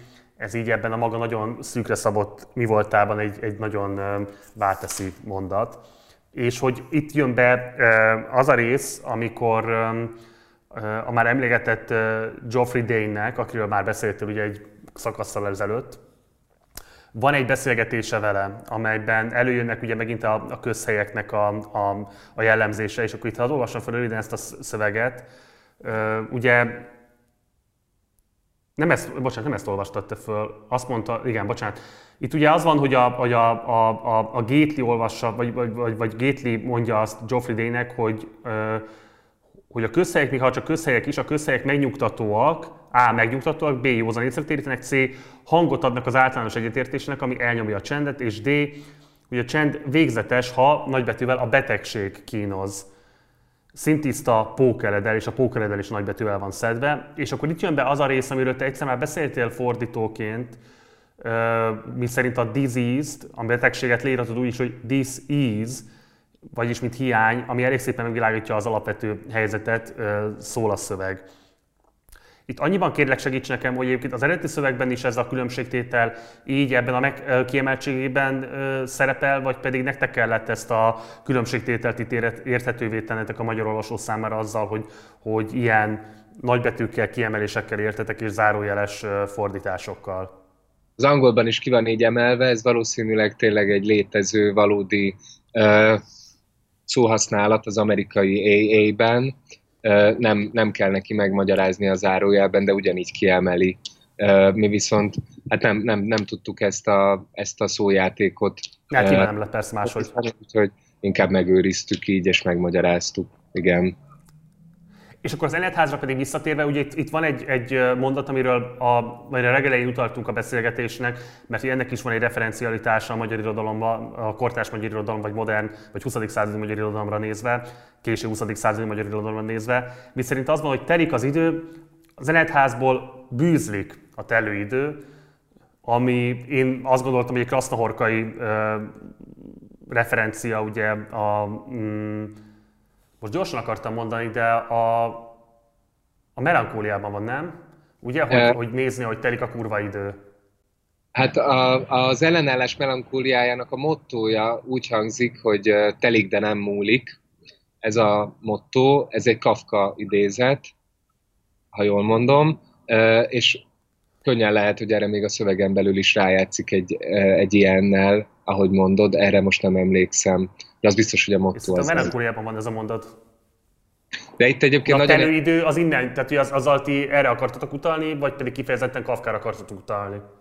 Azt hiszem, hogy ezért választottuk, igen. Igen, a Krasznaorkai Kafka vonalra, igen. Ez e, egyébként ez az, ez az álló, vagy tehát, hogy telik, de valójában áll, mert ugye egy rutinról van szó, minden minden nap ugyanúgy zajlik. Ez az, amiről még sok-sok adással ezelőtt beszéltem, mint egy olyan eset, amikor, amikor amit én nagyon-nagyon szeretek a szövegen belül, amikor, egy, amikor ezt, ezt az állást írja meg a valász, amikor így igazából semmilyen esemény nincs, amit, külön, amit ki lehetne emelni, csak úgy nagyon lassan jár a kamera, minden jelenlévő figura kap egy-egy jellemző mondatot, benne vagyunk valakinek a nem annyira fókuszált tudatában, és igazából nem történik semmi, de, de pont ez a semmi az, ami nagyon erős atmoszférájú, vagy nagyon, nagyon át, átélhető, és hát hogy mondjam, na, nagyon szeretem ezeket a részeket, nagyon gazdagnak gondolom őket szépnek. Igen. Viszont ezzel nagyon érdekesen rímel az, ha már így kiemelted, akkor mutassunk rá. Geoffrey Day mellett a, a, a fejezetnek a másik ilyen kiemeltebb mellékszereplője Randy Lance, egy kokódíler, aki egyébként azt próbálja beadni, hogy ő valójában forgatókönyvíró, egy ilyen művész intellektuál arcként gondol magára, miközben egy ilyen kigyúrt, átranyalt hajú uh, Gately számára rettenetesen ellenszembes, uh, nagydumás uh, kokódíler, aki mint hogyha így csak azért került volna be a zenetbe, hogy, hogy a uh, az igazságszolgáltatási felelősségre vonás és valamilyen bűnbanda elől fedezékbe húzódjon. Szóval, hogy ez a rendi lánc, ez, ez, ennek van szintén valami mániája az idővel, folyton tudnia kell a pontos időt, és ezzel megy mindenkinek az agyára, hogy állandóan kérdezgeti, hogy most akkor 8 óra 32 perc, 52, 53, 54, 55 másodperc van. Ez később majd még vissza fog térni rendi láncnél, itt most csak annyit érdemes szerintem rögzíteni, hogy, hogy, hogy az ő figurája az, aki egy egész másfajta időtapasztalatban van benne, mint amiben mondjuk a kanapén fetrengő Gétli, aki már abszolút bele van olvadva ebbe a zenetházi rutinba. Azzal a szövegrészsel kapcsolatban, amit kiemeltél, még az is fontos, a Gatelyvel kapcsolatban ez a szimpla abszinencia és a felépülés között nagy a különbség, hogy a Gately annak ellenére, hogy, annak ellenére, hogy drogfüggő volt, nem az anonim, uh, uh, uh, hogy mondják ezt, uh, narcotics-be tehát nem a, nem a, a drogosoknak a gyűléseire jár, hanem az alkoholistáknak a gyűléseire, és érdemes talán itt beolvasni, hogy miért, mert ez jellemző arra nézve, hogy mit tart fontosnak a Gétli, hogy milyen az etikája ezeknek a helyeknek. Gétli személy szerint nem annyira bírja az N-át, sok a visszaesés, meg az alázat nélküli visszasúnyogás, sok a nagy mellénnyel előadott katonasztori, kevés a hangsúly a szolgálaton, vagy a komoly üzeneten, csomóan bőrben és szegecsekben páváskodnak. Komplett termek, tel is tele csupa egymás hátát lapogató rendi lencel, akik úgy tesznek, mintha nem is hiányozna nekik a szer. Gátlástalan újonc dugás. Ez ugye nem szabad az éjjében.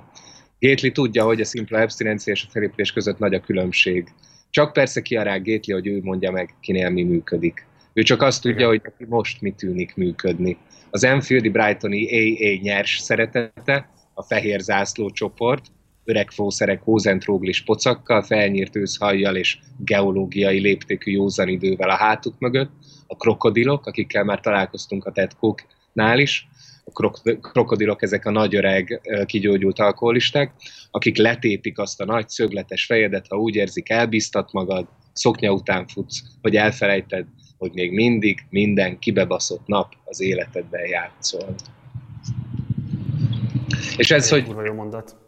És ez, hogy ki a rágétli, hogy ő mondja meg, kinél mi működik, ez is nagyon fontos, hogy már találkoztunk a, az AA közhelyek felsorolása, vagy szabályok felsorolásakor, hogy nem szabad leltározni, nem szabad megítélni egymást, a Gately állandóan emlékezteti magát arra, hogy, hogy, ez, hogy, hogy, hogy, hogy ő még egy Randy Lencet, egy Joffrey Day-t sem ítélhet el, velük szemben is megértést és türelmet kell tanúsítania, bármennyire is legtöbbször, legszívesebben fejbe vágná, vagy felpofozná őket.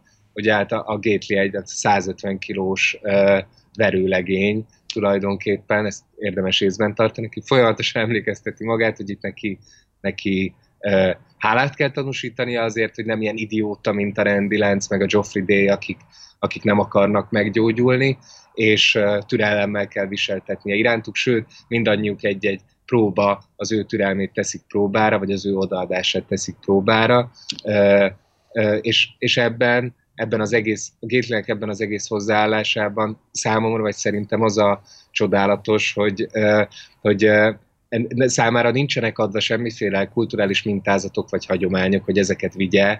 Még azt is tudjuk, hogy valószínűleg a gimnáziumot sem végezte el.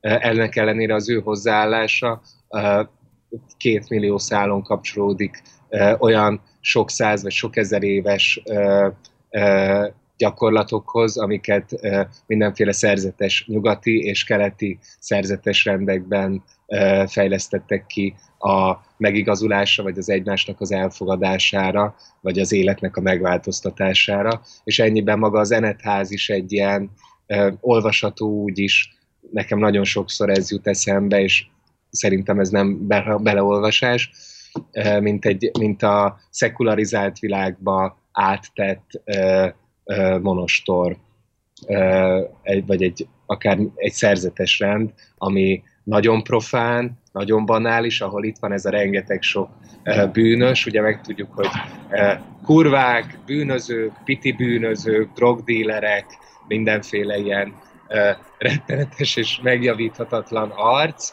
van ott bent, akik együtt valójában arra tesznek kísérletet, hogy, hogy megigazuljanak, de ez a megigazulás, ez ugye annak ellenére, hogy, hogy hisznek egy Istenben, vagy egy felsőbb akaratban, vagy próbálnak hinni, de ennek ellenére nem egy keresztény narratológiába, vagy narratívába, vagy diskurzusba ágyazódik bele, hanem ennél lényegesen profánabb, de ennek ellenére ezeket a gyakorlatokat idézi, és ezért hangsúlyoztam, hogy nem, nem hát a nyugati és keleti, hogy nem egyértelműen keresztény, vagy nem azonosítható be, hogy ezt most éppen melyik szerzetes rend fejlesztette ki, és feltehetően olyan gyakorlatokról, az elfogadásnak olyan gyakorlatairól van szó, az elfogadásnak és a másiknak és önmagunknak való megbocsátásnak, a gyászfeldolgozásnak olyan gyakorlatairól van szó, amik megtalálhatók keleten is és nyugaton is, különböző egymással akár nagyon éles hitvitákban álló szektáknál. Számomra egyértelműen ezeknek a sok ezer éves gyakorlatoknak egy lehetséges, szekularizált verzióját képviseli a zenetház, és ennek bizonyos fokig egy, egy szerzetese Don Gately. Természetesen anélkül, hogy erről bármit is tudna. Ezek egyébként itt utána néztem, mert ugye ez nagyon érdekes, hogy a magyar nyelvben az anonim alkoholisták az létező alakzat, de anonim szerhasználók, talán így lehetne jobban a narcotics szert fordítani talán. Szóval nincsen szerhasználói anonim csoport, ennek így valahogy nincsen meg Magyarország, legalábbis az én találataim szerint a hagyománya vagy a, vagy a jelenkori gyakorlata. Ti, amikor fordítottátok a kötetet, próbáltatok ennek utána nézni, hogy a szerhasználóknak is van-e hasonló ilyen terápiás csoportja, mint a léteznek anonim alkoholista csoportok Magyarországon? Hogyne, és uh, anonim narkósok néven létezik uh, ennek anonim egy... narkósok, ez a nevük tényleg? Sok, aha. Ez a, ez a név, de uh, valóban egy sokkal, sokkal uh, kevésbé vannak benne jelen a köztudatban, mint, a, mint az anonim alkoholisták, valószínűleg ez egy kisebb, kisebb szervezet is, és amit uh, igazán érdekes, és ami szerintem még kevésbé jött át, az az, hogy ezek az anonim alkoholisták is, és az anonim narcotics is egy ilyen a 12 lépcsős csoportok még szélesebb körébe ágyazódnak be, amikre a szöveg utal is többször, ugye már a Védke, a Joelnek a klubja, a, az Égtelenül Deformáltak Egyesülete is egy ilyen 12 lépcsős, fiktív csoportként van bemutatva. Ez, erről a 12 lépcsőről lesz majd még szó a regényen belül, úgyhogy ebben nem mennék bele, de én a magam részéről úgy detektálom, hogy Magyarországon ennek sincs olyan erős hagyomány, ez így nincs meg uh, alapból, hogy a 12 lépcsős csoportok, vagy nem ugyanazt jelenti, mint Amerikában, ahol, ahol a regény többször említi, hogy így a 80-as, 90-es években ezek így felbúzogtak, nagyon megsokasodtak, rengeteg lett belőlük. Nem, nem, a magyarországi történetét nem ismerem, nem ismerek erről sokat mondani. Annyit, annyit közbeszúrnék, hogy ar, még, hogy arra igyekeztünk figyelni, hogy minél több Magyarországon használatos jelmondatot csempészünk a szövegbe, hogy azokat használjuk. Az, az ezzel a nehéz, hogy nagyon sok magyarországi jelmondat az amerikai csoportok jelmondatainak a tükörfordítása, ami néha, néha sajnos egyszerűen nem, nem hangzik igazán jól, vagy nem olyan, hát idiótaság ilyet mondani, de nem olyan ötletes, nem olyan, nem olyan szellemdús, és akkor emiatt néha, néha mi magunk fordítottuk le. A válasz az szerintem kizárólag létező mondásokat használ, meg létező, létező drámákat, létező közhelyeket használ.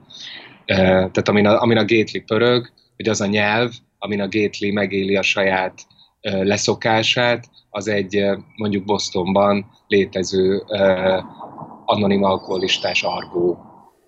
Hm. Két érdekes, hogy narkósot fordítják magyarba, azért az egy kicsit stigmatizálónak hat. Legalábbis szerintem, hogyha nem is ez a szándék, Magyarországon a narkós, az mindenképpen egy ilyen degradáló kifejezés. Legalábbis az én megítélésem szerint. Az alkoholista az egy picit talán kevéssé értéktelített, mint a narkós. De lehet, hogy ez csak egy személyes szubjektív megérzés. Igen. Igen, és most itt gyorsan rákerestem azért, tehát hogyha tehát van olyan, hogy névtelen drogosok is, anonim drogosok is, és, és igazából ez, ez is mm, elfelejtettem, de hát létezik egy ilyen, hogy Narcotics Anonymous Hungary, és akkor ez a Narcotics Anonymous magyarországi oldala. Hogyha a, a hallgatók közül valakinek van erről konkrét tapasztalata, az pirítson ránk, hogy nem konkrétan, nem tud erről valamit, nem feltétlenül konkrétan, akkor pirítson ránk, hogy hülyeségeket beszélünk, vagy bármi. Nem csak itt, hanem minden esetben. Igen. Mert itt hogy ugye... tették például a McCain kapcsán, igen. igen. Igen, mert bocsánat, ez már tényleg az utolsó zárójel ehhez, de, de az is van, hogy ezek, ezek a csoportok elvileg elég titoktartóak, tehát itt nem lehet kivinni a nyilvánosságba bármit, és a Válasz ezzel nagyon óvatosan igyekezett bánni, és tudtommal nem is lett ebből semmiféle konkrét problémája, de nyilván nem véletlen az anonim név beemelése. Tehát ezt az anonimitást, ezt nagyon erősen őrizni kell, és a, csoportnak a csoportoknak a működését is elég, eléggé titokban, titokban igyekeznek tartani mindenféle személyiségi jogvédelmi okokból következően. Egyet, egyet be akartam e, idevágót olvasni még a Geoffrey Day Gately beszélgetésből, a lábjegyzetben zajló beszélgetésből, ami ugye arról szól pont, hogy a Geoffrey Day megkeresi a Gately-t azzal, hogy betámadja tulajdonképpen a Gately-t azzal, hogy mindaz, amire őt kényszeríteni akarják itt az anonim alkoholisták gyűlésén, az egy hülyeség, az önellentmondásos, biztos, hogy nem fog segíteni neki, és hát eleve, ahogyan az előbb fogalmaztam, ez, számára degradáló, és felidéz egy, egy ilyen kis tammesét erről a gyűlésről, és magát ezt a tammesét szerettem volna beolvasni, mert mert szerintem ez így jól összpontosítja magába, hogy mi ez az AA itt ebben, ezen a világon belül, és hogy milyen problémákat okozhat egy értelmiségi számára az AA filozófiája. Így szól. Geoffrey Day mondja Gatelynek gúnyosan. Ez ott voltam ezen az árgyűlésem, aztán elkezdett, elkezdett valaki szónokolni a színpadról. Azt mondta a színpadról, hogyha te és úgy vettem ki, hogy itt egyenesen szerény személyemre nézett azzal a fáradtan megmosolygó türelmes arccal, amit bizonyára minnyáján tükör előtt gyakoroltok, mondja a Geoffrey Day a Gatelynek. Szóval azt mondta, hogy egy millióból egyetlen egy olyan újonc van, aki nem való tényleg oda. És ha, idézem, ha azt hiszed, éppen te vagy az az egy az egy millióból, akkor hétszentség, hogy itt a helyed. Mire az egész terem visítva röhögött és viháncolt, de az orrukon jött ki a kávé, és a szemüket törölgették, és egymás oldalát dögbösték, visítva röhögtek. Gétli válasz, te viszont nem találtad annyira viccesnek. Geoffrey Day, és mindenki azzal jön, hogy így tagadás, meg úgy hálátlanság, pedig igazából elszörnyedés, Don. Az ember elborzad, mert tegyük fel, hogy elismert, hogy problémája akadt az enyhe nyugtatókkal és a jóféle kiántival, és teljesen jó viszonyúan esélyt ad egy gyógymódnak, amire milliók esküsznek, már hogy rajtuk segített, és tegyük fel, hogy őszintén szeretne hinni benne, és igyekszik is, de aztán elborzad, látva, hogy a programot keresztül kasul átszövik az átlátszó ostoba csúsztatások és csupa-csupa redukció ad abszurdum. Erre a Gétli válasz, amíg ezt beolvasom, muszáj megkérjelek, hogyha szeretnéd, hogy veled maradjak, próbáld ezt úgy megfogalmazni, hogy értsem. És bocs, ez lekezelőnek tűnik. Ezt, ezt mindig nagyon szerettük, hogy ahogyan a, a Gately baromira ügyel rá, hogy eh, hogy ugyan érzékeltesse, hogy van köztük egy ilyen veltségbeli szakadék, tehát hogyha ilyeneket mondanak a Gatelynek, hogy redukció ad abszurdum, akkor ő ott kikapcsol, lecsatlakozik a beszélgetésről, és ezt a másiknak a tudtára adja, de kínosan ügyel rá, hogy nehogy lekezelőnek hasson, fordítva. A másiknak a szemszögéből az, ahogyan ő Gately korrekcióra kéri a másikat ezt szerettem valaki emelni, a másik pedig az Geoffrey Day-nek az érvelése, hogy azt mondja, hogyha az AA szerint bárki azt, azt hinné, hogy ő nem való az AA-be, akkor azzal beismeri, hogy éppen, hogy odavaló, tehát hogy a tagadás az maga a beismerés, és erre a Geoffrey Day azt mondja, hogy hát ez egy teljesen abszurd gondolat, mert ennyi erővel akkor mindenki bent lehetne az AA-ben, akár alkoholista, akár nem, mert hiába tiltakozna, ha azt mondaná, hogy ő maga nem alkoholista, az éjjel csak rámutatna, hogy de hát ezzel éppen, hogy beismerte, ismerjük ezt, az érvelést. Ez is nagyon erősen kapcsolódik ahhoz, amit a Hellnél láttunk, hogy a gyászterápiában, ahol ugye pont az bizonyult a, a sikeres gyásznak, amikor elkezdte a tagadás és, a, és az elfolytás és a kizárás megfelelő tüneteit állni. Hát ez egy ilyen újabb összecsengés, meg hát én nagyon bírom ezeket az és dumákat, tényleg a maguk egyszerűségében nagyon elgondolkodtatók. Hát, amiről még érdemes lenne talán beszélni egy mondatot legalább, mert ugye a Gatelyről azt már sejtjük, hogy egy jelentőségteljes figurája, legalábbis egy ilyen hell szintű jelentőségteljességgel bíró figurája lesz a regénynek, és ez egyre jobban rajzolódik ki is a szemünk előtt, hogy mennyire fantasztikusan intelligens figurának kell lennie, hogy gyakorlatilag ugye azt lehet mondani, hogy mindenfajta előképzettség vagy speciális tanulmányok nélkül, sőt alapfokú tanulmányokat is csak így hézagosan teljesítve, mennyire fantasztikus szenzorai vannak, hogy le tudja tapogatni egy, egy ilyen intézménynek a működését, az ilyen különböző rendjeit, különböző szokásoknak és gyakorlatoknak az ilyen esetleges szabályozottságát, vagy a szabályokban lefektetett hierarchiáját, tehát hogy mennyire fantasztikusan intelligensen látja át azokat a viszonyokat, amiket egyébként a legtöbb szereplő sem feltétlenül lát át, vagy sokkal magasabb iskolázottsággal is egyébként küzd azzal, hogy meglássa azokat a összefüggéseket, amiket a Gately, mint hogyha egyébként tényleg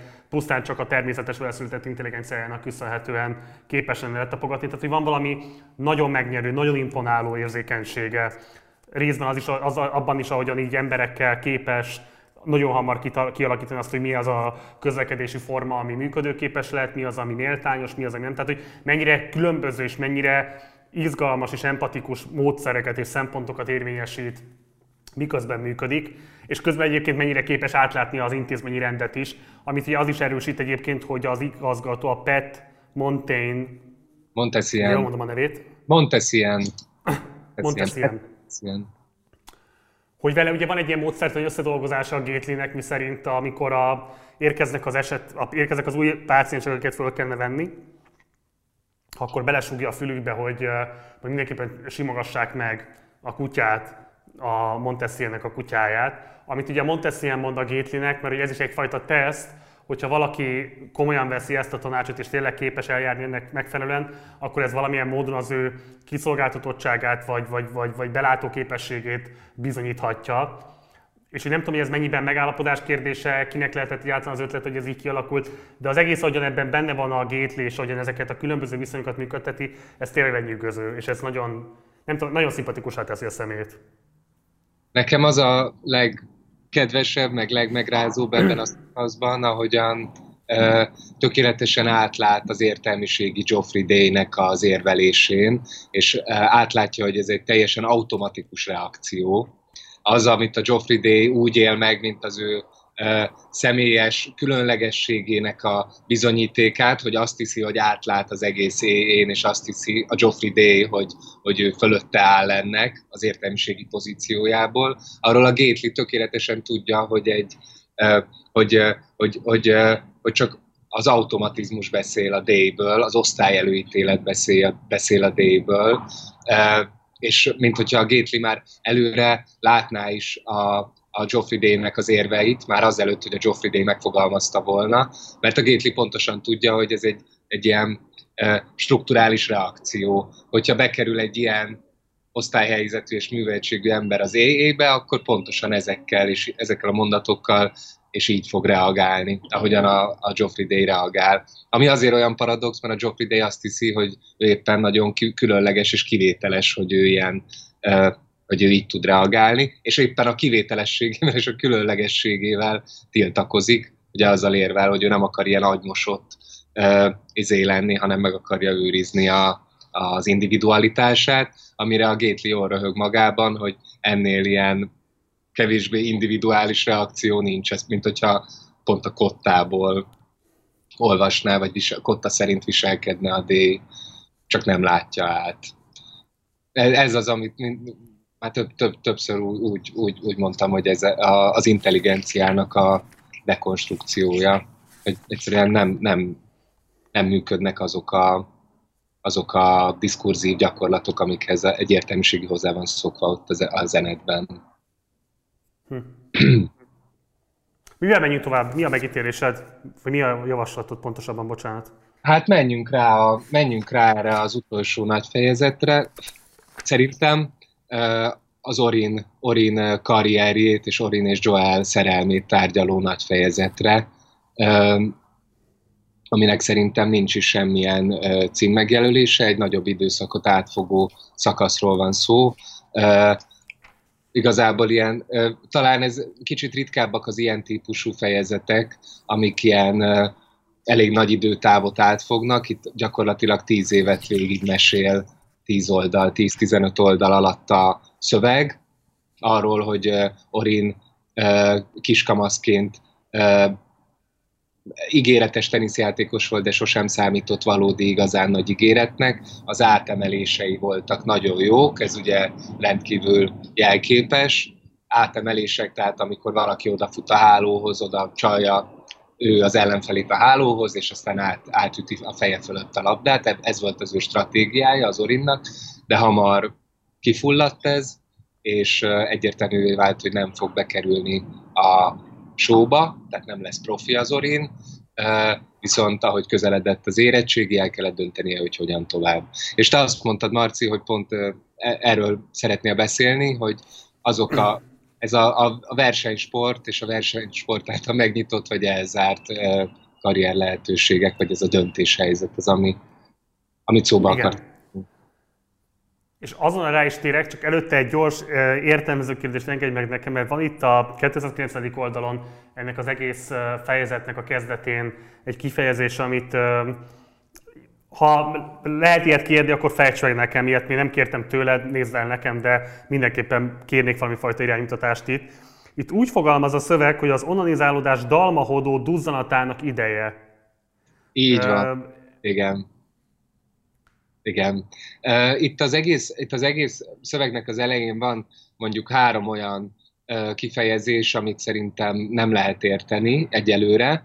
Uh, mondjuk ez a mondat, ez lehet egy kifejezés is. Nem tudjuk ki az a Johnny Gentle, hogy ő miért egy híres Igen. crooner. Ugye a croonerek azok a, ami a Sinatra is volt, ezek a nagyjából ilyen bár, bárénekes-szerű figurák az 50-es, 60-as évekből, Las Vegasból mondjuk, a bársonyos hangú croonerek. Nem tudjuk, hogy ki, ki ez a Johnny Gentle tehát, nem tudjuk, hogy mi az a pártokrácia ellenes tap, és nem tudjuk az onanizálódásról sem, hogy pontosan mi, bár az már sejthető az előzőekből, hogy ez valami új, az állam újra alapítása lehet. A dalmahodó duzzanat az, az ugye ennek az onanizálódásnak a leírására szolgál. Most csak annyit, annyit mondanék, hogy, hogy ez, a, ez a kifejezés magába hivatott sűríteni a, hát a dalmahodóval ezt a, valahogy ezt a, ezt a bárénekesi uh, hát ezt a, ezt a, a bárénekességhez vagy a bárokhoz kapcsolódó uh, uh, hogy lehet ezt jól mondani, uh, dalmahodás, tehát valami mulatozás, bulizás, ilyesmi. A duzzanat viszont egy biológiai terminust kíván ide beinjektálni, aminek meg fogjuk tudni később az okát, hogy ez a biológiai, a sterilizálás, vagy neutralizálás, tisztítás, stb. ez hogyan kapcsolódik a, ennek a bizonyos pártokrácia ellenes tapnak a programjához. Voltak már, erre, voltak már erre utaló jelek, amiről a múltkor beszéltem, hogy itt valahogy így távol tartják a, a távol tartják az ökokatasztrófát Amerikától, illetve tudjuk már azt is, hogy a szemetet rendre átbombázzák Kanadába. Látni fogjuk, hogy ez, vagy meg fogjuk majd tudni, hogy mi ennek a története, hogy ez hogyan alakult ki, ez azonnan. Tehát ez Jó, az egy... Igazából itt ezek idő, időjelző történések, tehát hogy valamilyen módon, ugye, amikor a történet elindul, vagy a fejezet elindul, akkor azt tudjuk, hogy, a, hogy abban a pontban kapcsolódunk be, amikor kiszállt Orin a versenyteniszből, és ekkor Hell 9, Mário majdnem 11 éves volt.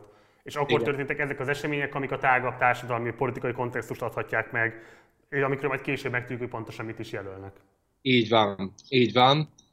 A, másik, amit most még nem érthetünk, de talán érdemes megjegyezni, hogy tudjuk arról, hogy Orin, tudjuk, hogy Orin, vagy megtudjuk, hogy az Orin 17-8 éves kora körül már nagyon alacsonyan volt az etás teniszrangsorban, de, de hogy ez az átemelő képessége, ez még megvolt, illetve a matekos info, informatikás képességei sem voltak rosszak. Mind a kettő amiatt, mert, mert egy úgynevezett eszkaton játéknak szentelte az összes szabad idejét, amiben, ami az ő idejében indult az etán, és ő az Orin volt ennek az eszkatonnak az első játékmestere itt az etán. És, és ez az a másik terminus, amit most még itt nem érthetünk, nem tudjuk mi ez az eszkaton, csak annyit olvasunk, hogy az Orin ebben jó volt, hogy egy alapítója volt, később erről is lesz szó, úgyhogy erről többet nem is, nem is mondanék. Okay, uh, jó. Akkor térjünk rá tényleg erre, amit felvetettél. Ugye itt rögtön a kezdetek kezdetén elég egyértelműen leszedi azért a szöveg, hogy milyen lehetőségek állnak valaki előtt, akinek a junior karrierje a véget ér. Itt ugye három ilyen opciót különböztet meg a szöveg, akkor ezeket felolvasom. Az első az, hogy feladod az álmodat, hogy bekerülhetsz a showba, a show nagybetűvel van írva, és elmész egy egyetemre egyetemi teniszt játszani, vagy kettő, szépen beadatod magadnak a gram-negatív kolera és amőbázis dizentéria oltások teljes spektrumát, és megpróbál már felnőttként egyfajta nyomorúságos diaszpóra létet rengetve valami eurázsiai szatellit torna megugrani a sókaliberhez hibázó pár kompetitív síkot. Ezt magyarul úgy fordítanám le, hogy elmész, hogy dobsz egy dzsudzsákot, vagy pedig három szimplán gőzött sincs, mihez kezdj az életeddel, ezek tehát majd mindig vészterhes idők. Igen. Uh, egyrésztről tehát megint ugye rettenetesen szórakoztató a szöveg megfogalmazása, de másrészt meg azért ritkán olvastam ennyire metsző leírását annak, hogy mennyire állati embertelen dolog ez a kompetitív versenysport. Tehát ez egyszerűen, és tényleg ilyen fiatal emberek számára, tehát ugye egyébként tényleg ennyire szórakoztatóan és ennyire kegyetlenül egyszerű a helyzet, hogy milyen életpálya kilátások állnak előtted akkor, hogyha nem ugrod meg azt a szintet, amiben beleraktad nagyjából az addigi teljes életedet, tehát ugye kisgyermekkortól egészen 18 éves korig bezárólag. Igen, igen.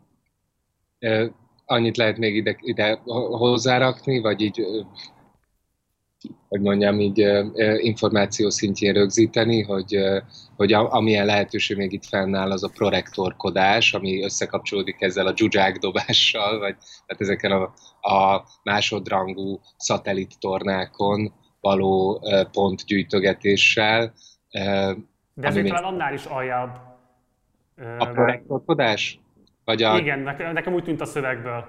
Igen, hát mert az ugye az, hogy, hogy valaki ott marad az etán, és később majd még fogunk látni ilyen prorektorokat, akik így döntöttek, Orin nem így döntött, de előtte is nyitva állt a lehetőség, hogy prorektorként ott maradjon, és tulajdonképpen segédedzők segédedzőkről van szó, de hát az tényleg a teljes fegyverletétel, vagy a teljes, itt ezen a világon belül a kudarcnak a beismerése, hogy hát semmi, nem, nem tudunk innen tovább lépni. Ez iszonyatosan tragikus, igen. Hát ez rémes. Hát, és ráadásul tényleg talán a legtragikusabb, mert egyrészt ott maradsz az alma máteredben, teljesen egyértelmű lesz az után következő további növendékek számára, hogy te egy full vesztes vagy, kapsz koszt, kvártét és valami nagyon minimális pénzt, tehát amiből még csak azt se lehet mondani, hogy legalább eh, dzsúdzsák dobás mintájára megtömöd a zsebedet, és aztán majd lesz belőled egy rendes, tisztességes kokszaddikt valaki 30 éves korodra, hanem hogy egy ilyen rett, rettenetesen elszegényítő,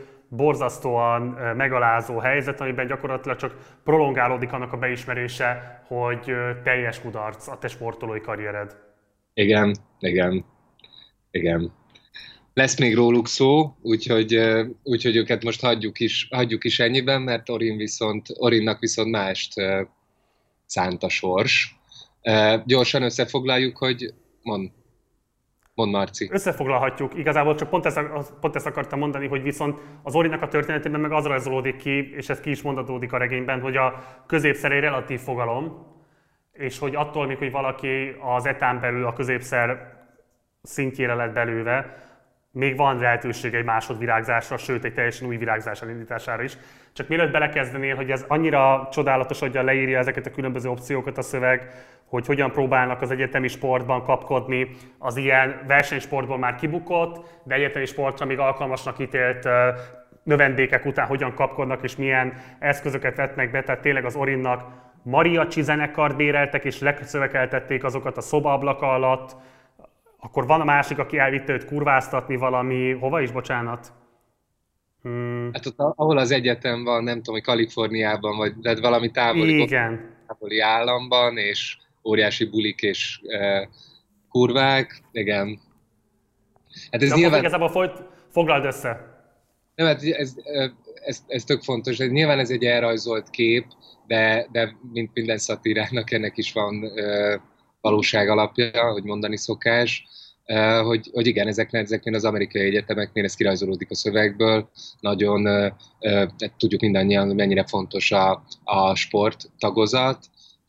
Már korábban a Hell kapcsán is beszéltünk erről, és mert hogy ez óriási pénz az egyetemeknek a számára, minden versenysportban nagyon, nagyon nagy pénzösszegek forognak, viszont maguknak a játékosoknak viszont nem kell fizetni semmit. Ez ugye törvény tiltja Amerikában, hogy akár gimnáziumi, akár egyetemi sportolóknak pénzbeli juttatásokat adjanak. Ösztöndíjat lehet, kosztott pártét lehet, de, de mondjuk a mezeladásokból, a jegyeladásokból, vagy a közvetítési jogokból a sportolók nem látnak egy fittinget sem. Viszont és hát ez, itt a, a, az Orinnak a leigazolása, és ezért lesz egy nagy fegyvertény a Boston University számára, akikhez végül kerül, ahol, ahol teljesen elájulnak az ő tenisz képességeitől, amik valóban az etán középszerűnek tűntek. Ez a, viszont talán ennél is fontosabb az Orin egyetem választásában Orin és Mams viszonya, Orin és Avril viszonya. Itt a most olvasott első fejezetben megtudjuk, hogy az Orin évek óta feléjesen néz a családnak, nem megy vissza Bostonba, a lehető legmesszebbre menekült. Azt érdemes észrevenni, hogy ezzel megismételte azt, amit az apja csinált, csak visszafele. Erre utalnak is többen. Ugye a James Incandenza, aki, aki, akiről olvastuk, akinek az apjának a hosszú monológiát két résszel ezelőtt olvastuk. James Incandenza Arizonából elmenekült, amilyen messzire csak tudott, először Kanadába, aztán vissza Bostonba, és az Orin viszont a történetünknek a jelen idejére visszamenekült Bostonból oda, ahonnan az apja annó elmenekült, szintén a családja elől. Tehát van egy, van egy ilyen oda-vissza menekülés, de itt az egyetem választáskor még nem hagyta el a családját, sőt, ugye próbálták afelé nagyon finoman terelgetni, hogy menjen egyetemre, de bármilyen egyetemre megy, azt elfogadták volna. Viszont hát végül Évril az anya nagyon szelíd, nagyon diszkrét, nagyon diplomatikus nyomására mégis a Boston University-t választotta, ami, mint megtudjuk, három metró megállóra van Enfieldtől, tehát nem annyira távolodott el a családtól, és ez itt nagyon fontos, hogy Évril és Orin viszonyait még rendkívül intenzívnek nevezhető. Az a viszony, amiről itt a történetünk jelen idejében már azt olvasjuk, hogy Orin azt rémálmodja, hogy az anyja arca van az, a, az arca helyén egy maszkban. Tehát Orin végül a Boston University-n köt ki, és aztán van ez a és a szöveg, szerintem ezt nem, ezt nem kell végigkövetnünk, Marci, de javíts ki, hogyha máshogy gondolod, nem kell szorosan végigkövetnünk a, magát az átnyergelését az amerikai focira. Szerintem ezek elég jól követhető és nagyon-nagyon szórakoztató részek. Szívesen felolvasnám az egészet, de a, arra még sincsen, még sincsen időnk. Mindenkinek... Időnk az van, csak valóban nem szükséges, mert el tudják olvasni maguk is a nézők. Így van, így van. Hát ami, ami, ami meg fontos, arra meg itt a szövegnek a végén szerintem ki tudunk térni ennek a, a Orin választott amerikai focis posztjának a szimbolikus jelentőségéről tudunk ott beszélni, hogy ő miért az, ami... Mindenképpen két dolgot szeretnék ugyancsak kiemelni. Az egyik, hogy az adás legelején beszélt Hamlet párhuzam, Hamlet Claudius párhuzam kapcsán, ugye itt van egy elég erőteljes jelzés a szöveg részéről is, ugyanis itt van a 290. oldalon egy ilyen mondatrész, hogy meg lehet, hogy Orin talán azért nehezte rá, mármint CT-re, Teviszre, mert ő kell megirkózott feje még ki se hűlt, mire CT már behurcolkodott az igazgató irodába, és lecserélte az ajtón, és így tovább. Tehát, hogy ott van egy erőkerőteljes, hát én allúzió mondjuk inkább így talán Igen. a, a hamleti motivumra.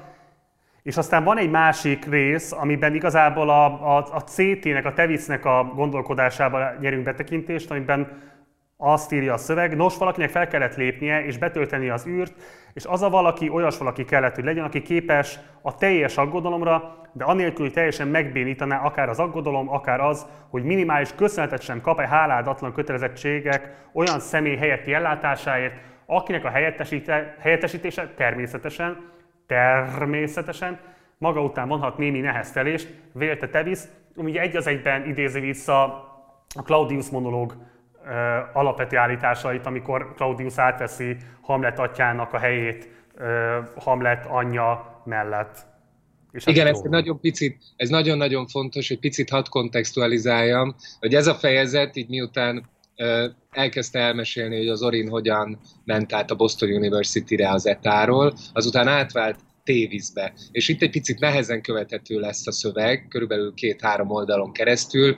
Lényegében CT beszél, az ő nagyon körülményes, nagyon nyögvenyelős, nagyon részletező mondatait olvassuk. Egy hosszú mentegetőzést olvasunk, mentegetőzést arról, hogy ő hogyan, miért miért lépett James Incandenzának a helyére. City valóban azzal mentegetőzik, amivel Claudius is a Hamlet második felvonásának első jelenetében. Vannak nagyon érdekes különbségek is kettőjüknek a monológia között, de az mind a kettőben közös, hogy Claudius azt mondja, hogy rá most itt azért van szükség, mert támadnak a Fortinbracék, megtámadják Dániát, és neki itt meg kell védenie a hazát. A City pedig azzal érvel, hogy maga az intézmény összeomlott volna, hogyha ő nem lép közbe, mert a James Incandenza már az élete utolsó hónapjaiban, éveiben használhatatlan volt az intézmény vezetésére, mivel alkoholista volt, illetve csak a filmgyártással foglalkozott. Ő viszont, City, fellépett, betöltötte az űrt, ő képes volt a teljes aggodalomra. Ez a teljes aggodalom, ez a City-nek egy ilyen állandóan visszatérő mantrája, hogy a jó vezető az teljes stresszben és teljes aggodalomban csak a vezetésre koncentrál. de mégse bénítja meg az aggodalom, hanem éppen, hogy cselekvésre serkenti. És akkor ennek mentén uh, olvashatjuk hosszasan-hosszasan, fárasztó, uh, fárasztóan hosszasan az egész mentegetőzés uh, aminek a legmulatságosabb uh, része az az, hogy egyszer csak a szöveg átvált egy ilyen, egy ilyen uh, szó, nyilvános szónoklatba, egy uh, tanévnyitó, ünnepélyes tanévnyitó szónoklatára, amit a CT tart, mint megtudjuk minden évben, és mint megtudjuk, minden évben elmondja, hogy azért vette ő át itt a kormányrudat, mert egyedül ő rendelkezik olyan vezetői képességekkel, amelyekkel az iskola alapítója James Incandenza nem rendelkezett, Avery Incandenza pedig az özvegy, azért nem rendelkezik, azért nem ő örökölte az igazgatói pozíciót, mert neki elveszi az idejét és erejét az a rengeteg sok feladat, amit nyelvművelőként, vagy az ETA oktatási és nőügyi dékányaként, vagy három gyermek anyjaként, vagy tisztaságmániásként másra kell, hogy fordítson, úgyhogy minden arra utal, hogy neki City-nek kellett ide fellépnie. Az egyébként csak lehet, hogy tök evidens, de ez egy ilyen beszélő név akar lenni, ez a CT, a CT scanre. Talán már most is valamennyire kirajzolódik. Igen, igen, igen, és hogy később még egyértelmű lesz, hogy hogy a City az, aki mind, ami csak átvillan a fején, azt azon nyomban kimondja, azt mindig nyilvánossá teszi. Ő, ő mindent kiereszt magából, teljesen őszinte. De ebben egyébként az egy, az egy fontos mondat, semmi másban, de, de ennyiben hasonlít Márióra, uh, akiről megtudjuk, hogy a Hell mondja az Orinnak, hogy a Mário nem hazudik. Vannak ilyenek, akik nem hazudnak. Ők például ilyenek. Oké. Okay. Egyébként érdekes, mert ebből a szempontból akkor inkább egyébként Poloniusra hasonlít a Hamletből, és nem Claudiusra. Ugye pont őt, az ő halált is egyébként nagyjából ez a fajta rettenetesen oktond és CT-szerű működés, akkor mondjuk így okozza. Igen, ez jó, igen. Akkor lehet azt is mondani, hogy CT az Polonius és Claudius szerelem gyereke. Igen, igen, abszolút. Ez tök jó. Ez nem jutott eszembe, de igaz. Jó. Még egy a... dolgot akartam mondani. Hogy? Mondon. Mondj nyugodtan. Hogy itt van még egy nagyon izgalmas lábjegyzet, egy lábjegyzetet átugrottunk, ami nem biztos, hogy helyes, de legfeljebb visszahozunk akkor a következő alkalommal. Viszont itt van egy lábjegyzet, amit ne ugorjunk át, mert nagyon fontos, és megint megerősíti azt, amiről már többször beszéltünk az előző adásokban, hogy ki írja a kötetet, ki szerkeszti ezeket a szövegeket össze. Itt a százas lábjegyzetben egyrészt egy zseniálisan jó szöveg, nagyon rövid, de nagyon jó szöveg, másrészt pedig összekapcsolódásra kerül Gately és Hell, vagy pontosabban az Incandenza, bocsánat, nem is, nem, nem, bocsánat, nem, na, rosszul mondtam, tehát Gately és Orin kerülnek összekapcsolásra, mert ugye Orin szövegében ékelődik be egy lábjegyzet, ami Gatelyre utal, és akkor csak a lábjegyzetet hadd olvassam föl, mert azt szerintem nagyon pataláló egyébként ez a részhez is, és akkor innen átmennék majd a harmadik megjegyzésem, amit akartam mondani, és akkor igazából három lesz, és nem kettő, azért elnézést. Tehát így szól a lábjegyzet, a százas lábjegyzet az 1021. oldalon. Ugyanezt a fehér zászlós például úgy fogalmaznám meg, hogy az embernek 99,9%-ban semmi beleszólása abba, hogy mi történik az életében, és hogy az ellenőrzése alatt tartott 0,1% lényegében arra a választási lehetőségre korlátozódik, hogy elfogadja vagy tagadja a maradék 99,9%-kal szembeni óhatatlan tehetetlenségét, amit ha Gately csak megpróbál kibogozni, már is lilulni kezd a homloka. És ugye ez azért nagyon fontos, mert az egész szövegben ugye, és akkor térjünk át az Orin sportkarrierváltására, ugye a lenézett, lecsúszott, bukottnak elkönyvelt Orin egy teljesen véletlen hatására, amelyben a szerelemnek is van meghatározó szerepe, egy teljesen másik látékban hirtelen kiderül, hogy őstehetségnek számít. És a szöveg úgy fogalmaz, hogy mikor ez kiderül, négy hét elteltével Orin tojásdat bőrög elrugásával aratott sikerei messze túlszálljanak mindent, amit kis kereklabdák elütésével valaha elért. És itt ugye van egy nagyjából ezt nem tudom belőni, milyen hosszú időszak az Orin életében, amikor így hirtelen minden összeáll. Tehát összeáll az, hogy van szerelem, van nő, van siker, van kiteljesedés, van visszaigazolás ennek a sikernek, és van egy olyan hát flow, akkor megint ide érünk vissza, ami előtte soha, és hát sajnálatos módon úgy néz ki, azóta sem része az életének, és ennek a megtörésében látszik, hogy erőteljes szerepe van az ő édesapjának, pontosabban annak, ahogy a nő lecsap erre a nőre, akit aztán végül a filmszínésznőjévé tesz. Igen, igen, igen. Ez uh, teljesen korrekt. Ez a nő Joel, aki, aki ugye az előző szakaszunknak a végén egy öngyilkossági kísérletet hajtott végre. Őt nevezi el Orin és egy haverja Milcsnek, minden idők legjobb csajának. Ez a Milcs szó minden idők legjobb csaja szerepel az előzőleg olvasott szövegrészünknek a legvégén, és ott valószínűleg nem lehetett érteni, hogy hogy jön ez ide, hogy ő minden idők legjobb csaja, hogyan feküdt ott a Brownstone-nak a fürdőszobájának a padlóján, abban a Brownstone-ban, ahol ők Korinnal a legboldogabb, életük legboldogabb időszakát töltötték itt az egyetem alatt. Körülbelül két vagy három évvel korábban, a cselekményünkhöz képest korábban az Orinnak a pályaváltoztatása valóban ezzel a szerelemmel függ össze, meglátta ott gyakorlatozni a Joelt azon a, ő egy ilyen szurkoló lány, a jo, Joel, Majorett, és az Orin első látásra beleszeretett, és ennek hatására döntött úgy, hogy megpróbálkozik az amerikai focival, amivel, ami mindenki teljesen megrökönyödött. A családja is, az e, korábbi edzői is, az etán, de eleve hát ez egy nagyon ritka dolog, hogy valaki teniszről amerikai focira váltson 19 évesen, és nem is menne ki jól addig, amíg rendes fizikai kontaktust kellett volna létesíteni az ellenfelekkel, mert ahhoz egyáltalán nem volt szokva. Az Orin eleve nagyon irtózik a fizikai érintésektől. Ez egy patológikus szinten is van, a teniszben ezzel nem kellett szembesülni, itt az amerikai fociban viszont igen. És akkor itt jön az be, ami, ami, aminek szimbolikus jelentősége van, hogy, hogy az ő amerikai focis tehetsége, mint elrúgó kamatoztatható, mint rugójátékos. A rugójátékos az, akihez nem érnek hozzá. Ezt nagyon sokszor súlykolja a szöveg, Uh, Orinról kiderül, hogy fantasztikusan nagyokat tud rúgni az amerikai foci labdába, uh, és ez a játék, uh, legalábbis ez szerint a leírás szerint úgy tud felépülni, hogy lényegében az egész csapat azon dolgozik, mindent úgynevezett falember, hogy a rugó játékost megvédjék a rátámadó ellenfél játékosaitól. És hát ez azért nagyon szimbolikus, mert így Orinnak valóban annyi dolga van, hogy bemenjen a pályára meccsenként hatszor, és egy hatalmasat bikázzon bele a labdába. Látni fogjuk majd később, hogy ez a motivum, hogy valamit olyan messzire elrúg, amilyen messzire, vagy eltüntes magadtól, amilyen messzire csak lehet, és az ne jöjjön vissza.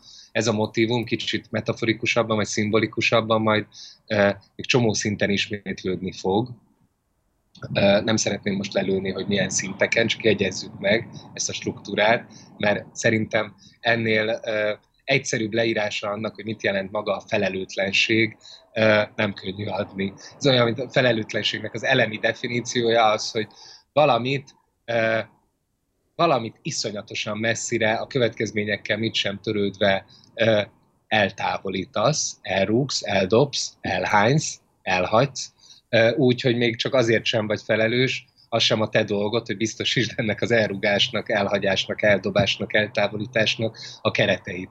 Mert azt megcsinálják neked a falemberek.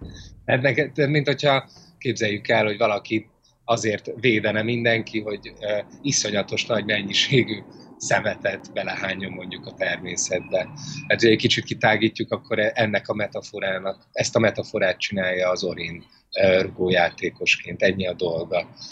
Nem szeretném ezt tovább súlykolni, csak így rögzíteni, hogy ennyiben ez egy ilyen nagyon jelképes pozíció, amit az, az Orin betölt az amerikai foci pályán, illetve hát az, azt se kell nagyon hangsúlyozni, hogy ez nem egy ilyen csapatjátékosi pozíció, ő teljesen egyedül van, elszigetelve a pályán, neki nem kell a csapattársaival sem kontaktusba kerülnie, nem csak az ellenfelekkel. Hát egy, egy, egy ilyen szigetként létezik ott a pályán belül. Mond Marci. Nem, hát ez milyen érdekes, hogy mondta nekem, nem egyáltalán ez volt a megfejtésem erre, vagy nem volt ez a, ez a fajta, ez a réteg egyáltalán tűnt föl nekem, nekem leginkább abban volt jelentőségteljes, vagy abban merült ki a jelentőségteljesség ennek a szövegrésznek, hogy ugye azt látjuk az Orinnál, hogy kiszabadul az intézményi követelmények körül, közül, kiszabadul azok közül a, a regulák közül, amelyek megszabályozták az egész életvitelét, a sportozoló viszonyát, ugye egy nagyon repetitív mozgássorban próbált egyre jobban tökéletesedni, és teljesen egyértelmű volt az utóbbi években, hogy ebben már nem nagyon lesz neki fejlődésre lehetősége. Ennek ellen semmifajta változás, semmifajta adaptáció nem történt ezen szabályrendszerek részéről az Orin kívánalmai vagy esetleges lehetősége irányába. És ahogyan ki tudott szabadulni ebből az egész intézményi követelmény együttesből, ami az ő példája szempontjából nézve nyilván inkább tűnt abszurdnak és értelmetlenek semmint értelmesnek és helytállónak, miközben egyébként az intézményi szabályrendszer együttes az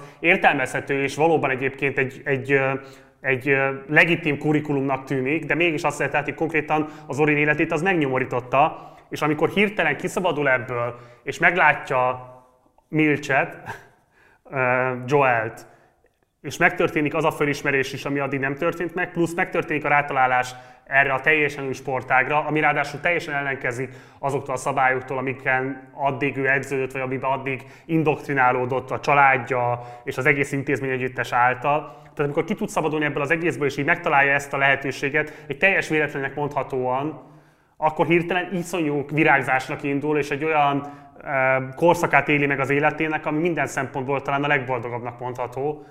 Amire egyrészt nyilván azt is mondja a szöveg, hogy, hogy, hogy az élet az, az, az, az ott kezdődik, amikor valamilyen módon ezektől a szabályrendszerektől el lehet szakadni, és lehet valami olyan felfedezést tenni, amit semmifajta regula nem írhatott elő, tehát hogy teljesen kívül áll azon a Matrix együttesen, amit a regulák összessége kiad.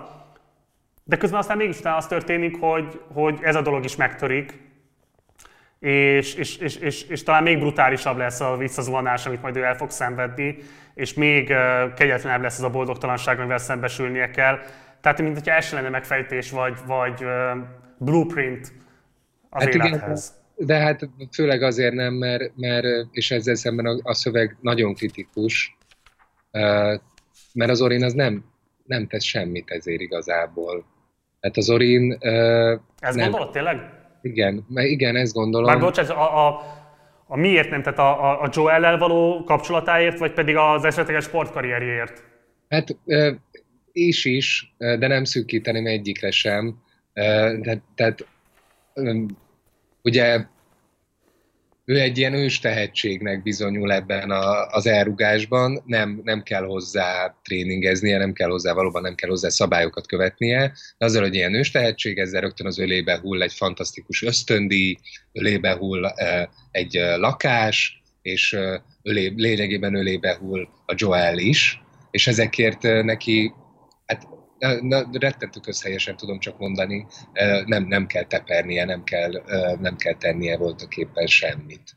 És ettől még nagyon meg, megható, vagy nagyon szomorú az, hogy, hogy, hogy ez, a, ez az állapota nem tartható fönt, hogy valóban többek között az apja miatt, azzal, hogy az apja Joel-t elkezdi használni a filmjeiben, összetörik ez, a, ez az idilli állapot, de, de hát mégis azt látjuk, hogy itt, a, itt Orina szerencse fia, és nem, nem, nem egy ilyen kiszabaduló, lázadó, hanem mindent, amit kap, azt ő elfogadja, amit az egyetemtől kap, a szüleitől kap, a Joeltől kap, a közönségtől kap, a csapatoktól kap, és nem, nem gürizik érte. És szerintem ezzel szemben a, a szöveg kritikus ezzel az attitűddel szemben az én olvasatom. Rámutattál, mert ez érdekelne, mert nekem abszolút az volt a megfejtésem, hogy hogy a dolog ott baszódik el, amikor a Joelnek megmutatja az apja filmét, a Mennyi és pokol osztozkodnak című, hát már önmagában válteszi a cím is,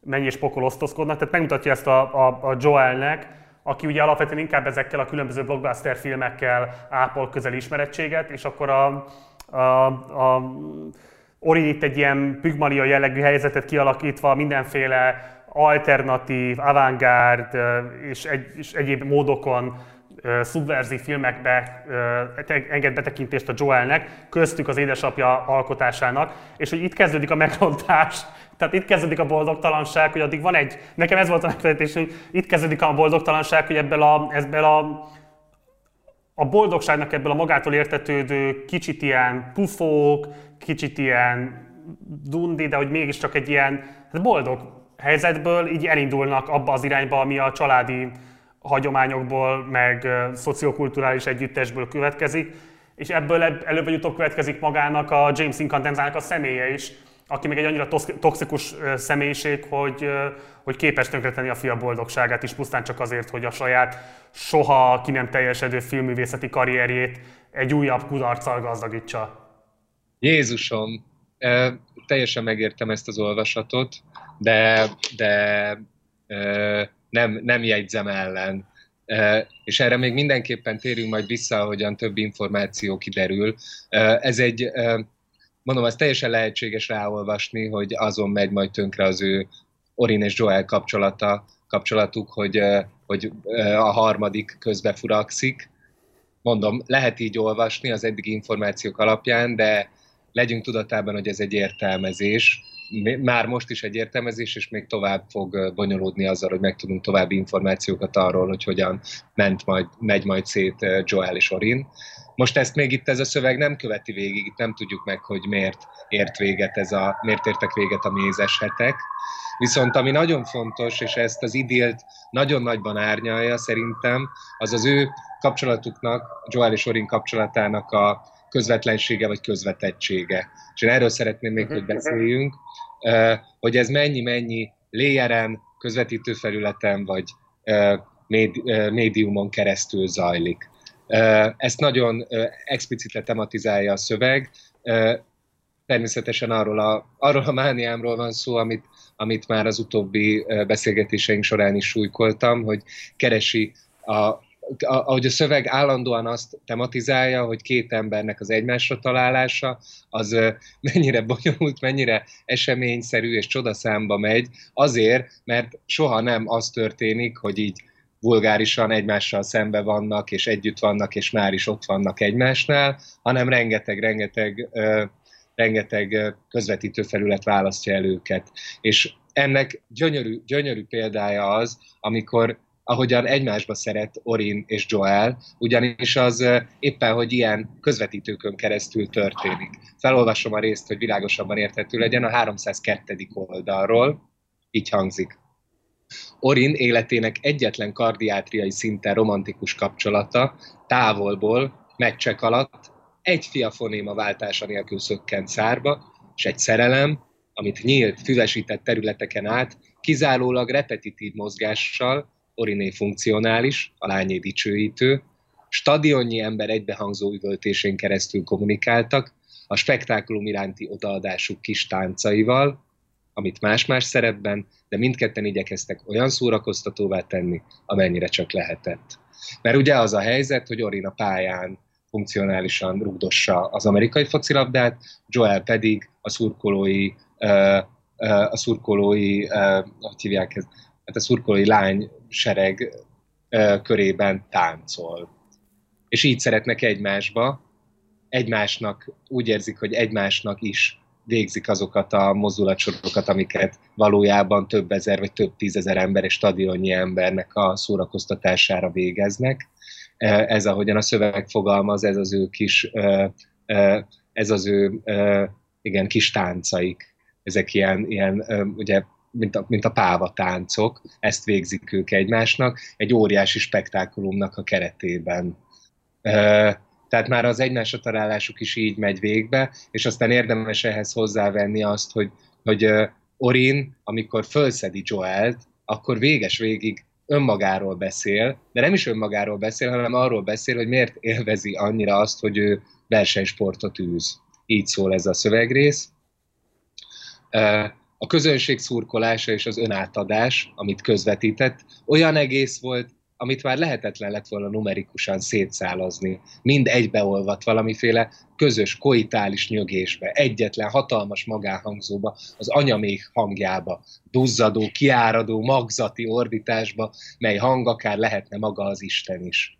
nem úgy, mint az a pedáns kis taps a tenisznél, amit azonnal berekezt a pályabíró patriciusi piszegése. Így írja Leorin azt, hogy milyen érzés egy óriási közönség előtt sikeres sportolónak lenni. Egy ilyen hatalmas orgiaként írja le, egy nagy közös koitális nyögésként tapasztalja a közönség szurkolói ordítását, ami, és ezzel igazából ezzel a hosszú monológiával még folytatódik ez a leírás, ezzel szedi fel a Joelt. És rögtön eszünkbe juthat, hogy Joel is úgy írta le az előző fejezetnek a végén a drogos extázist, mint amikor az Isten őt nézi, mint amikor minden, a világ összes szeme és maga Isten is őt nézi, minden szempár rászegeződik. Ez a Joel extázisának a metaforája, és az Orin extázisa is így képződik meg, hogy millió, vagy ezer, több ezer, több tízezer szempár, szempárnak ki, van téve, és az mind-mind őrá vágyik, vagyis az ő látványát élvezi. És van egy ilyen híres mondása a korábban már emlegetett Jacques Lacan nevű pszichoanalitikusnak, hogy a vágy az mindig a másik vágya, amit kétértelműen érthetünk, vagy úgy, hogy az egyik vágyik a másikra, vagy pedig úgy, hogy a, az én vágyam az valójában csak egy azonosulás a másik embernek a vágyával. És itt pontosan ez történik, vagy így írja le az Orin, hogy, hogy igazából az ő nagy extázisa az az, hogy megéli, ahogyan rengeteg ember rá vágyik. Arra vágyik, arra, arra, a, arra a, az elrobbanásra, vagy hogy is mondják ezt, arra, arra az eldurranásra vágyik, ahogyan ő ellövi a labdát. És itt akkor próbálom szándékosan a, a, a magömlésnek a, a, az igéjét e, használni, mert hogy, mert, hogy, mert hogy bizonyos fokig erről van szó, hogy e, Orin, ahogyan elrúgja a labdát, az, az egy elélvezésnek is érthető a metaforájaként, amit viszont nem maga Orin élvez, hanem a közönség élvez, minél nagyobb az az elélvezés, minél nagyobb az a rúgás, annál nagyobb az őrjöngés, és az Orin a saját vágyát a közönségtől kapja vissza, azt élvezi, ahogyan ők élvezik, ahogyan ő elrúgja a labdát, hogyha ez így érthető. És, Iszonyú és, jó. Iszonyú jó. Ja, igen, és, és, és ez a dolog, és, és még itt sincs vége az egésznek, mert ez még, még brutálisabb lesz a szöveg teljesen hideglelős zárlatában, amikor ugye az történik, hogy a, hogy a Joel azért kezdi el az Ori mutogatni a Joelnek az apja filmjeit, meg mindenféle avantgárd filmeket, eh, mert a Joel érdeklődik a filmezés iránt, film, filmszakra jár, és aztán eh, az Orin is, eh, és, a, és maga az őkelme is mindenféle ilyen technikai eszközöket ad a Joelnek, fokozatosan kamerát, hangfelvevőt, stb., hogy elkezdjen filmezni. Le is írja a szöveg, hogy a Joel nem színésznő akart lenni, hanem igazából rendező és elkezdi a Joel ezeket, mi alatt színészkedik ők elme filmjeiben, el is kezd maga forgatni, de nem akármilyen filmeket forgat, hanem ugye Orinról forgat sportfilmeket. És ezért mondom, hogy a másik irányba, a Joel felől is ez egy nagyon különleges szerelem, nyilvánvalóan nagyon élvezi ő is a, vagy hát keveset tudunk meg erről, de feltételezhetően élvezi Orinnak a látványát, rögzíteni akarja Orinnak a, az elrugó, elrugásait, ebből készíti az első filmjeit. De ez a kisebbik része, az igazán durva az az, hogy az Orin maga elkezdi élvezni azokat a filmeket, amiket a Joel készít róla. És ez lesz ennek az egész a vágya, másik vágya, stb. történetnek a, a csúcspontja, a hideglelős tetőpontja, a, ami, a, ugye beszéltünk erről a voyeurizmus, narcizmus, uh, skopofília uh, ügyekről, arról, ahogyan a spektákulumnak a látványa mindenféle ilyen, ilyen személyiségfejlődési patológiákat okoz itt a, a 90-es évek Amerikájában. Ennek szerintem ez, ez a jelenet, amivel ez a fejezetünk zárul, ez a leghideglelősebb uh, uh, példája vagy esete felolvasom a, felolvasok egy szövegrészt, de az egész utolsó három oldalt, hogyha ezzel a szemmel olvasjuk, akkor szerintem világos lesz, hogy mire gondolok. Így hangzik.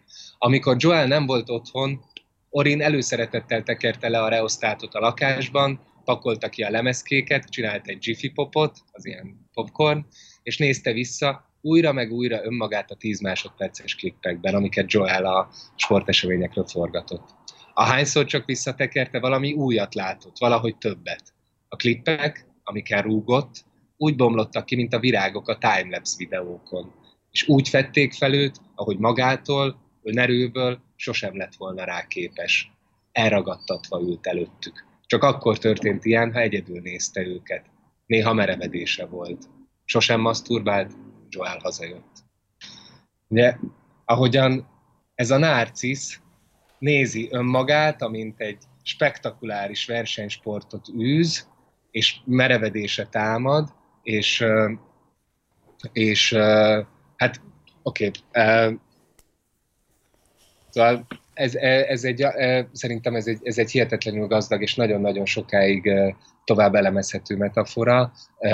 Most már azt hiszem eléggé az adás végén járunk ahhoz, hogy ebben ne nagyon fogjak bele, csak mindenkit arra biztatok, hogy, hogy ezekkel az eddig, ezeknek az eddig elhangzottaknak a tükrében esetleg olvassa újra ezt, e, ezt a szakaszt, hogyha, hogyha, hogyha teheti. És még egyre hívnám fel a figyelmet, mert az nagyon-nagyon jelentőségteljes, hogy maga, maga a fejezet pedig ugye arra zárul, egy olyan klipre zárul, ahol ahol az Orin viszont bajba kerül, ami nem egy sikeres rugás, kicsúszik a kezéből a labda, és ráront az összes addig távol tartott ellenfél. És nagyon megijed, hát nem, nem ezt ígérték neki, nem ehhez van szokva, neki csak el kéne rugni a labdát, neki tulajdonképpen csak föl kell mennie a pályára, és el kell élveznie.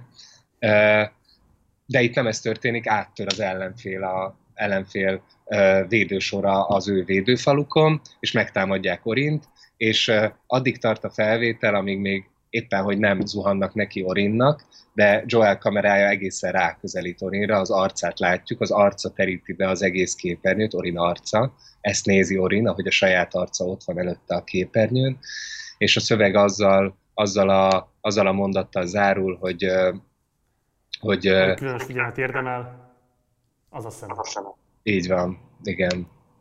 Orin riadt szeme az, amire, amire a szövegrész zárul, és, és megint nagyon-nagyon hosszadalmas, sokszoros elemzést igényelne az, hogy itt a, a szkopofília, a narcizmus, vagy kitettség, az, hogy mi szemmel, a, a szemünkön keresztül élvezzük ezeket a látványosságokat, az itt az Orin felől tematizálva mennyire komplex hálózatot alkot. Az Orin, mint sportoló, élvezi a rászegedőződő szemeket, aztán ő maga saját maga nézőjeként belehelyezkedik az őt néző szemeknek a pozíciójába, és onnan elkezdi látni a saját szemét ezeken a sokszoros közvetítő felületeken keresztül, a saját riadt szemét nézi az enyhe merevedésével, ott a, a lakásban, magányosan, egyedül, ezt aláhúzza a szöveg, hogy csak akkor tudta magát elég élvezetesen nézni, hogyha Joel se volt ott, hogyha teljesen egyedül volt.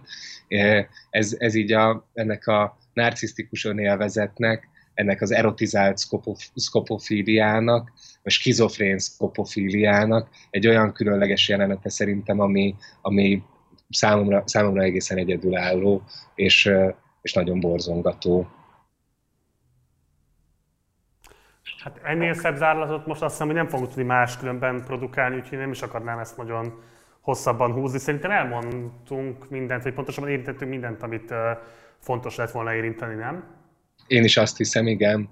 Tehát akkor már csak annyi dolgunk maradt, hogy meghatározzuk, hogy meddig kell olvasni a jövő hétre. És akkor abban maradtunk Balázs, hogy a 353. oldalon található fejezet így kell olvasni, tehát a Depend biztonsági alsónemű éve, november 8. napja, az összefüggés napja, Gaudamus Igitur, eddig a fejezet így olvassuk. Ezt a fejezetet már nem olvassuk, ezt majd a jövő héten olvassuk, ezt az elbukosodtak is mondanám, és akkor a fizikai, vagy hát a papír alapú kötetet olvasóknak pedig a 353. oldal tetejét kell olvasni. Jól mondom, Balázs? Jól mondod, Marci, szuper, igen. És mindenki meg fogja tudni, hogy mi, a, mi az eszkaton. Így. Kiváló. Oké. Okay. Jó, van-e még bármi más, amit szeretnél elmondani? Nincs, köszönöm szépen. Jó, én is nagyon szépen köszönöm. Akkor jövő vasárnap folytatjuk Balázs. Egy dolgot akartam még mondani, csak zárásként, mert úgy nyilván csinálhatnánk ezeket a beszélgetéseket most már élőben, bejöhetni a stúdióba, stb. De azt gondoltam, hogy sokkal autentikusabb a regény szellemiségéhez, és hát főként a regény világához illeszkedve, hogyha továbbra is uh, teleputeren keresztül folytatjuk le a regény kitárgyalását. Egyetértesz ezzel? Egyetértek, igen. Igen, abszolút. Szerintem ez így, ennek ez a formai, ez az adekvát formája. Igen. Én is azt Jó, hiszem. akkor itt találkozunk jövő vasárnap. Nagyon szépen köszi Balázs. Minden jót neked, ciao. Én is köszönöm. Hello. Ez volt tehát e erre a hétre az utolsó Partizán adás.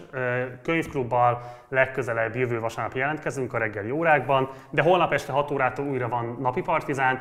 A jövő héten egy tematikus adást sorozatot tervezünk, ugyanis a rendszerváltás 30. évfordulója kapcsán több tematikus beszélgetésünk is lesz majd. Hétfőn érkeznek hozzánk az Antal kormány egykori minisztere, illetve államtitkárai, kedden érkeznek hozzánk az SDS egykori pártigazgatói, illetve meghatározó prominens figurái, és a héten további izgalmas beszélgetésekkel is készülünk majd, ezekről bővebb információt hétfőn fogunk majd megosztani, de ebből is kitűnik, hogy érdemes lesz velünk tartani a jövő héten is, és már most jelezném, hogy a június első héten pedig a trianoni békediktátum 100. évfordulójának az hetén, ugye június 4-én lesz majd ez a nap, több tematikus beszélgetésre is készülünk szintén, tehát a Partizánon belül is fontosnak tartjuk azt, hogy foglalkozunk ezzel a kérdéssel, de nem abban a formában, hogy ezt feltétlenül mondjuk a központi kormányzat tervezi, de remélhetőleg esetleg majd azzal a véleménnyel, vagy az, ottan, az ott megfogalmazott Trianon értelmezésre és emlékezett politikai állásponttal is sikerül majd valamilyen módon diskurzusba kerülünk, adott esetben vitáznunk róla. Mi nyitottak vagyunk erre, és igyekszünk is mindent megtenni majd ezért a további programokról a jövő héten akkor majd részletesebben adunk tájékoztatást. A könyvklubhoz kapcsolódóan pedig azt szeretném újra kihangsúlyozni, amit az adás legelején már mondtunk a Balázsjal, hogyha bármilyen kérdés, észrevétel van, az bátran tegyétek meg itt egy komment formájában. Itt nem csak a visszajelzések a fontosak, hanem az is, hogyha edett esetben van valami, amit nem értettetek, nem tértünk ki rá, de fontosnak tartanátok, hogy megérthessétek, megpróbálkozhatunk akkor annak a megválaszolásával. Ha van bármilyen asszociációtok, vagy olyan képzettársításatok, amit szeretnétek megosztani velünk, azt szintén osszátok meg, vagy szintén írjátok le, és akkor arra is megpróbálunk valamilyen módon majd kitérni. Remek-remek kommentek szoktak jönni, úgyhogy tényleg továbbra is csak azt szeretném kérni, hogy, hogy ne szégyellősködjön senki, hanem kommenteljetek bátran, legyen ez egy minél aktívabb párbeszéd köztünk és köztetek. Iratkozzatok fel a csatornára, kövessetek minket Facebookon, csatlakozzatok a Facebook csoportunkhoz, a Partizán társalgóhoz, ahol sok más téma mellett a kötetről is szoktunk időről időre vitatkozni, beszélgetni, eszmét cserélni. Illetve ha van lehetőségetek és szeretnék a tartalmainkat, akkor ta- csatlakozzatok a patronálóink közé a Patreon oldalunkon, ennek a linkje szintén itt alattam a leírásban megtalálható. Munkatársai néven köszönöm szépen a figyelmeteket, Gulyás Márton voltam, hamarosan találkozunk, addig is, ciao.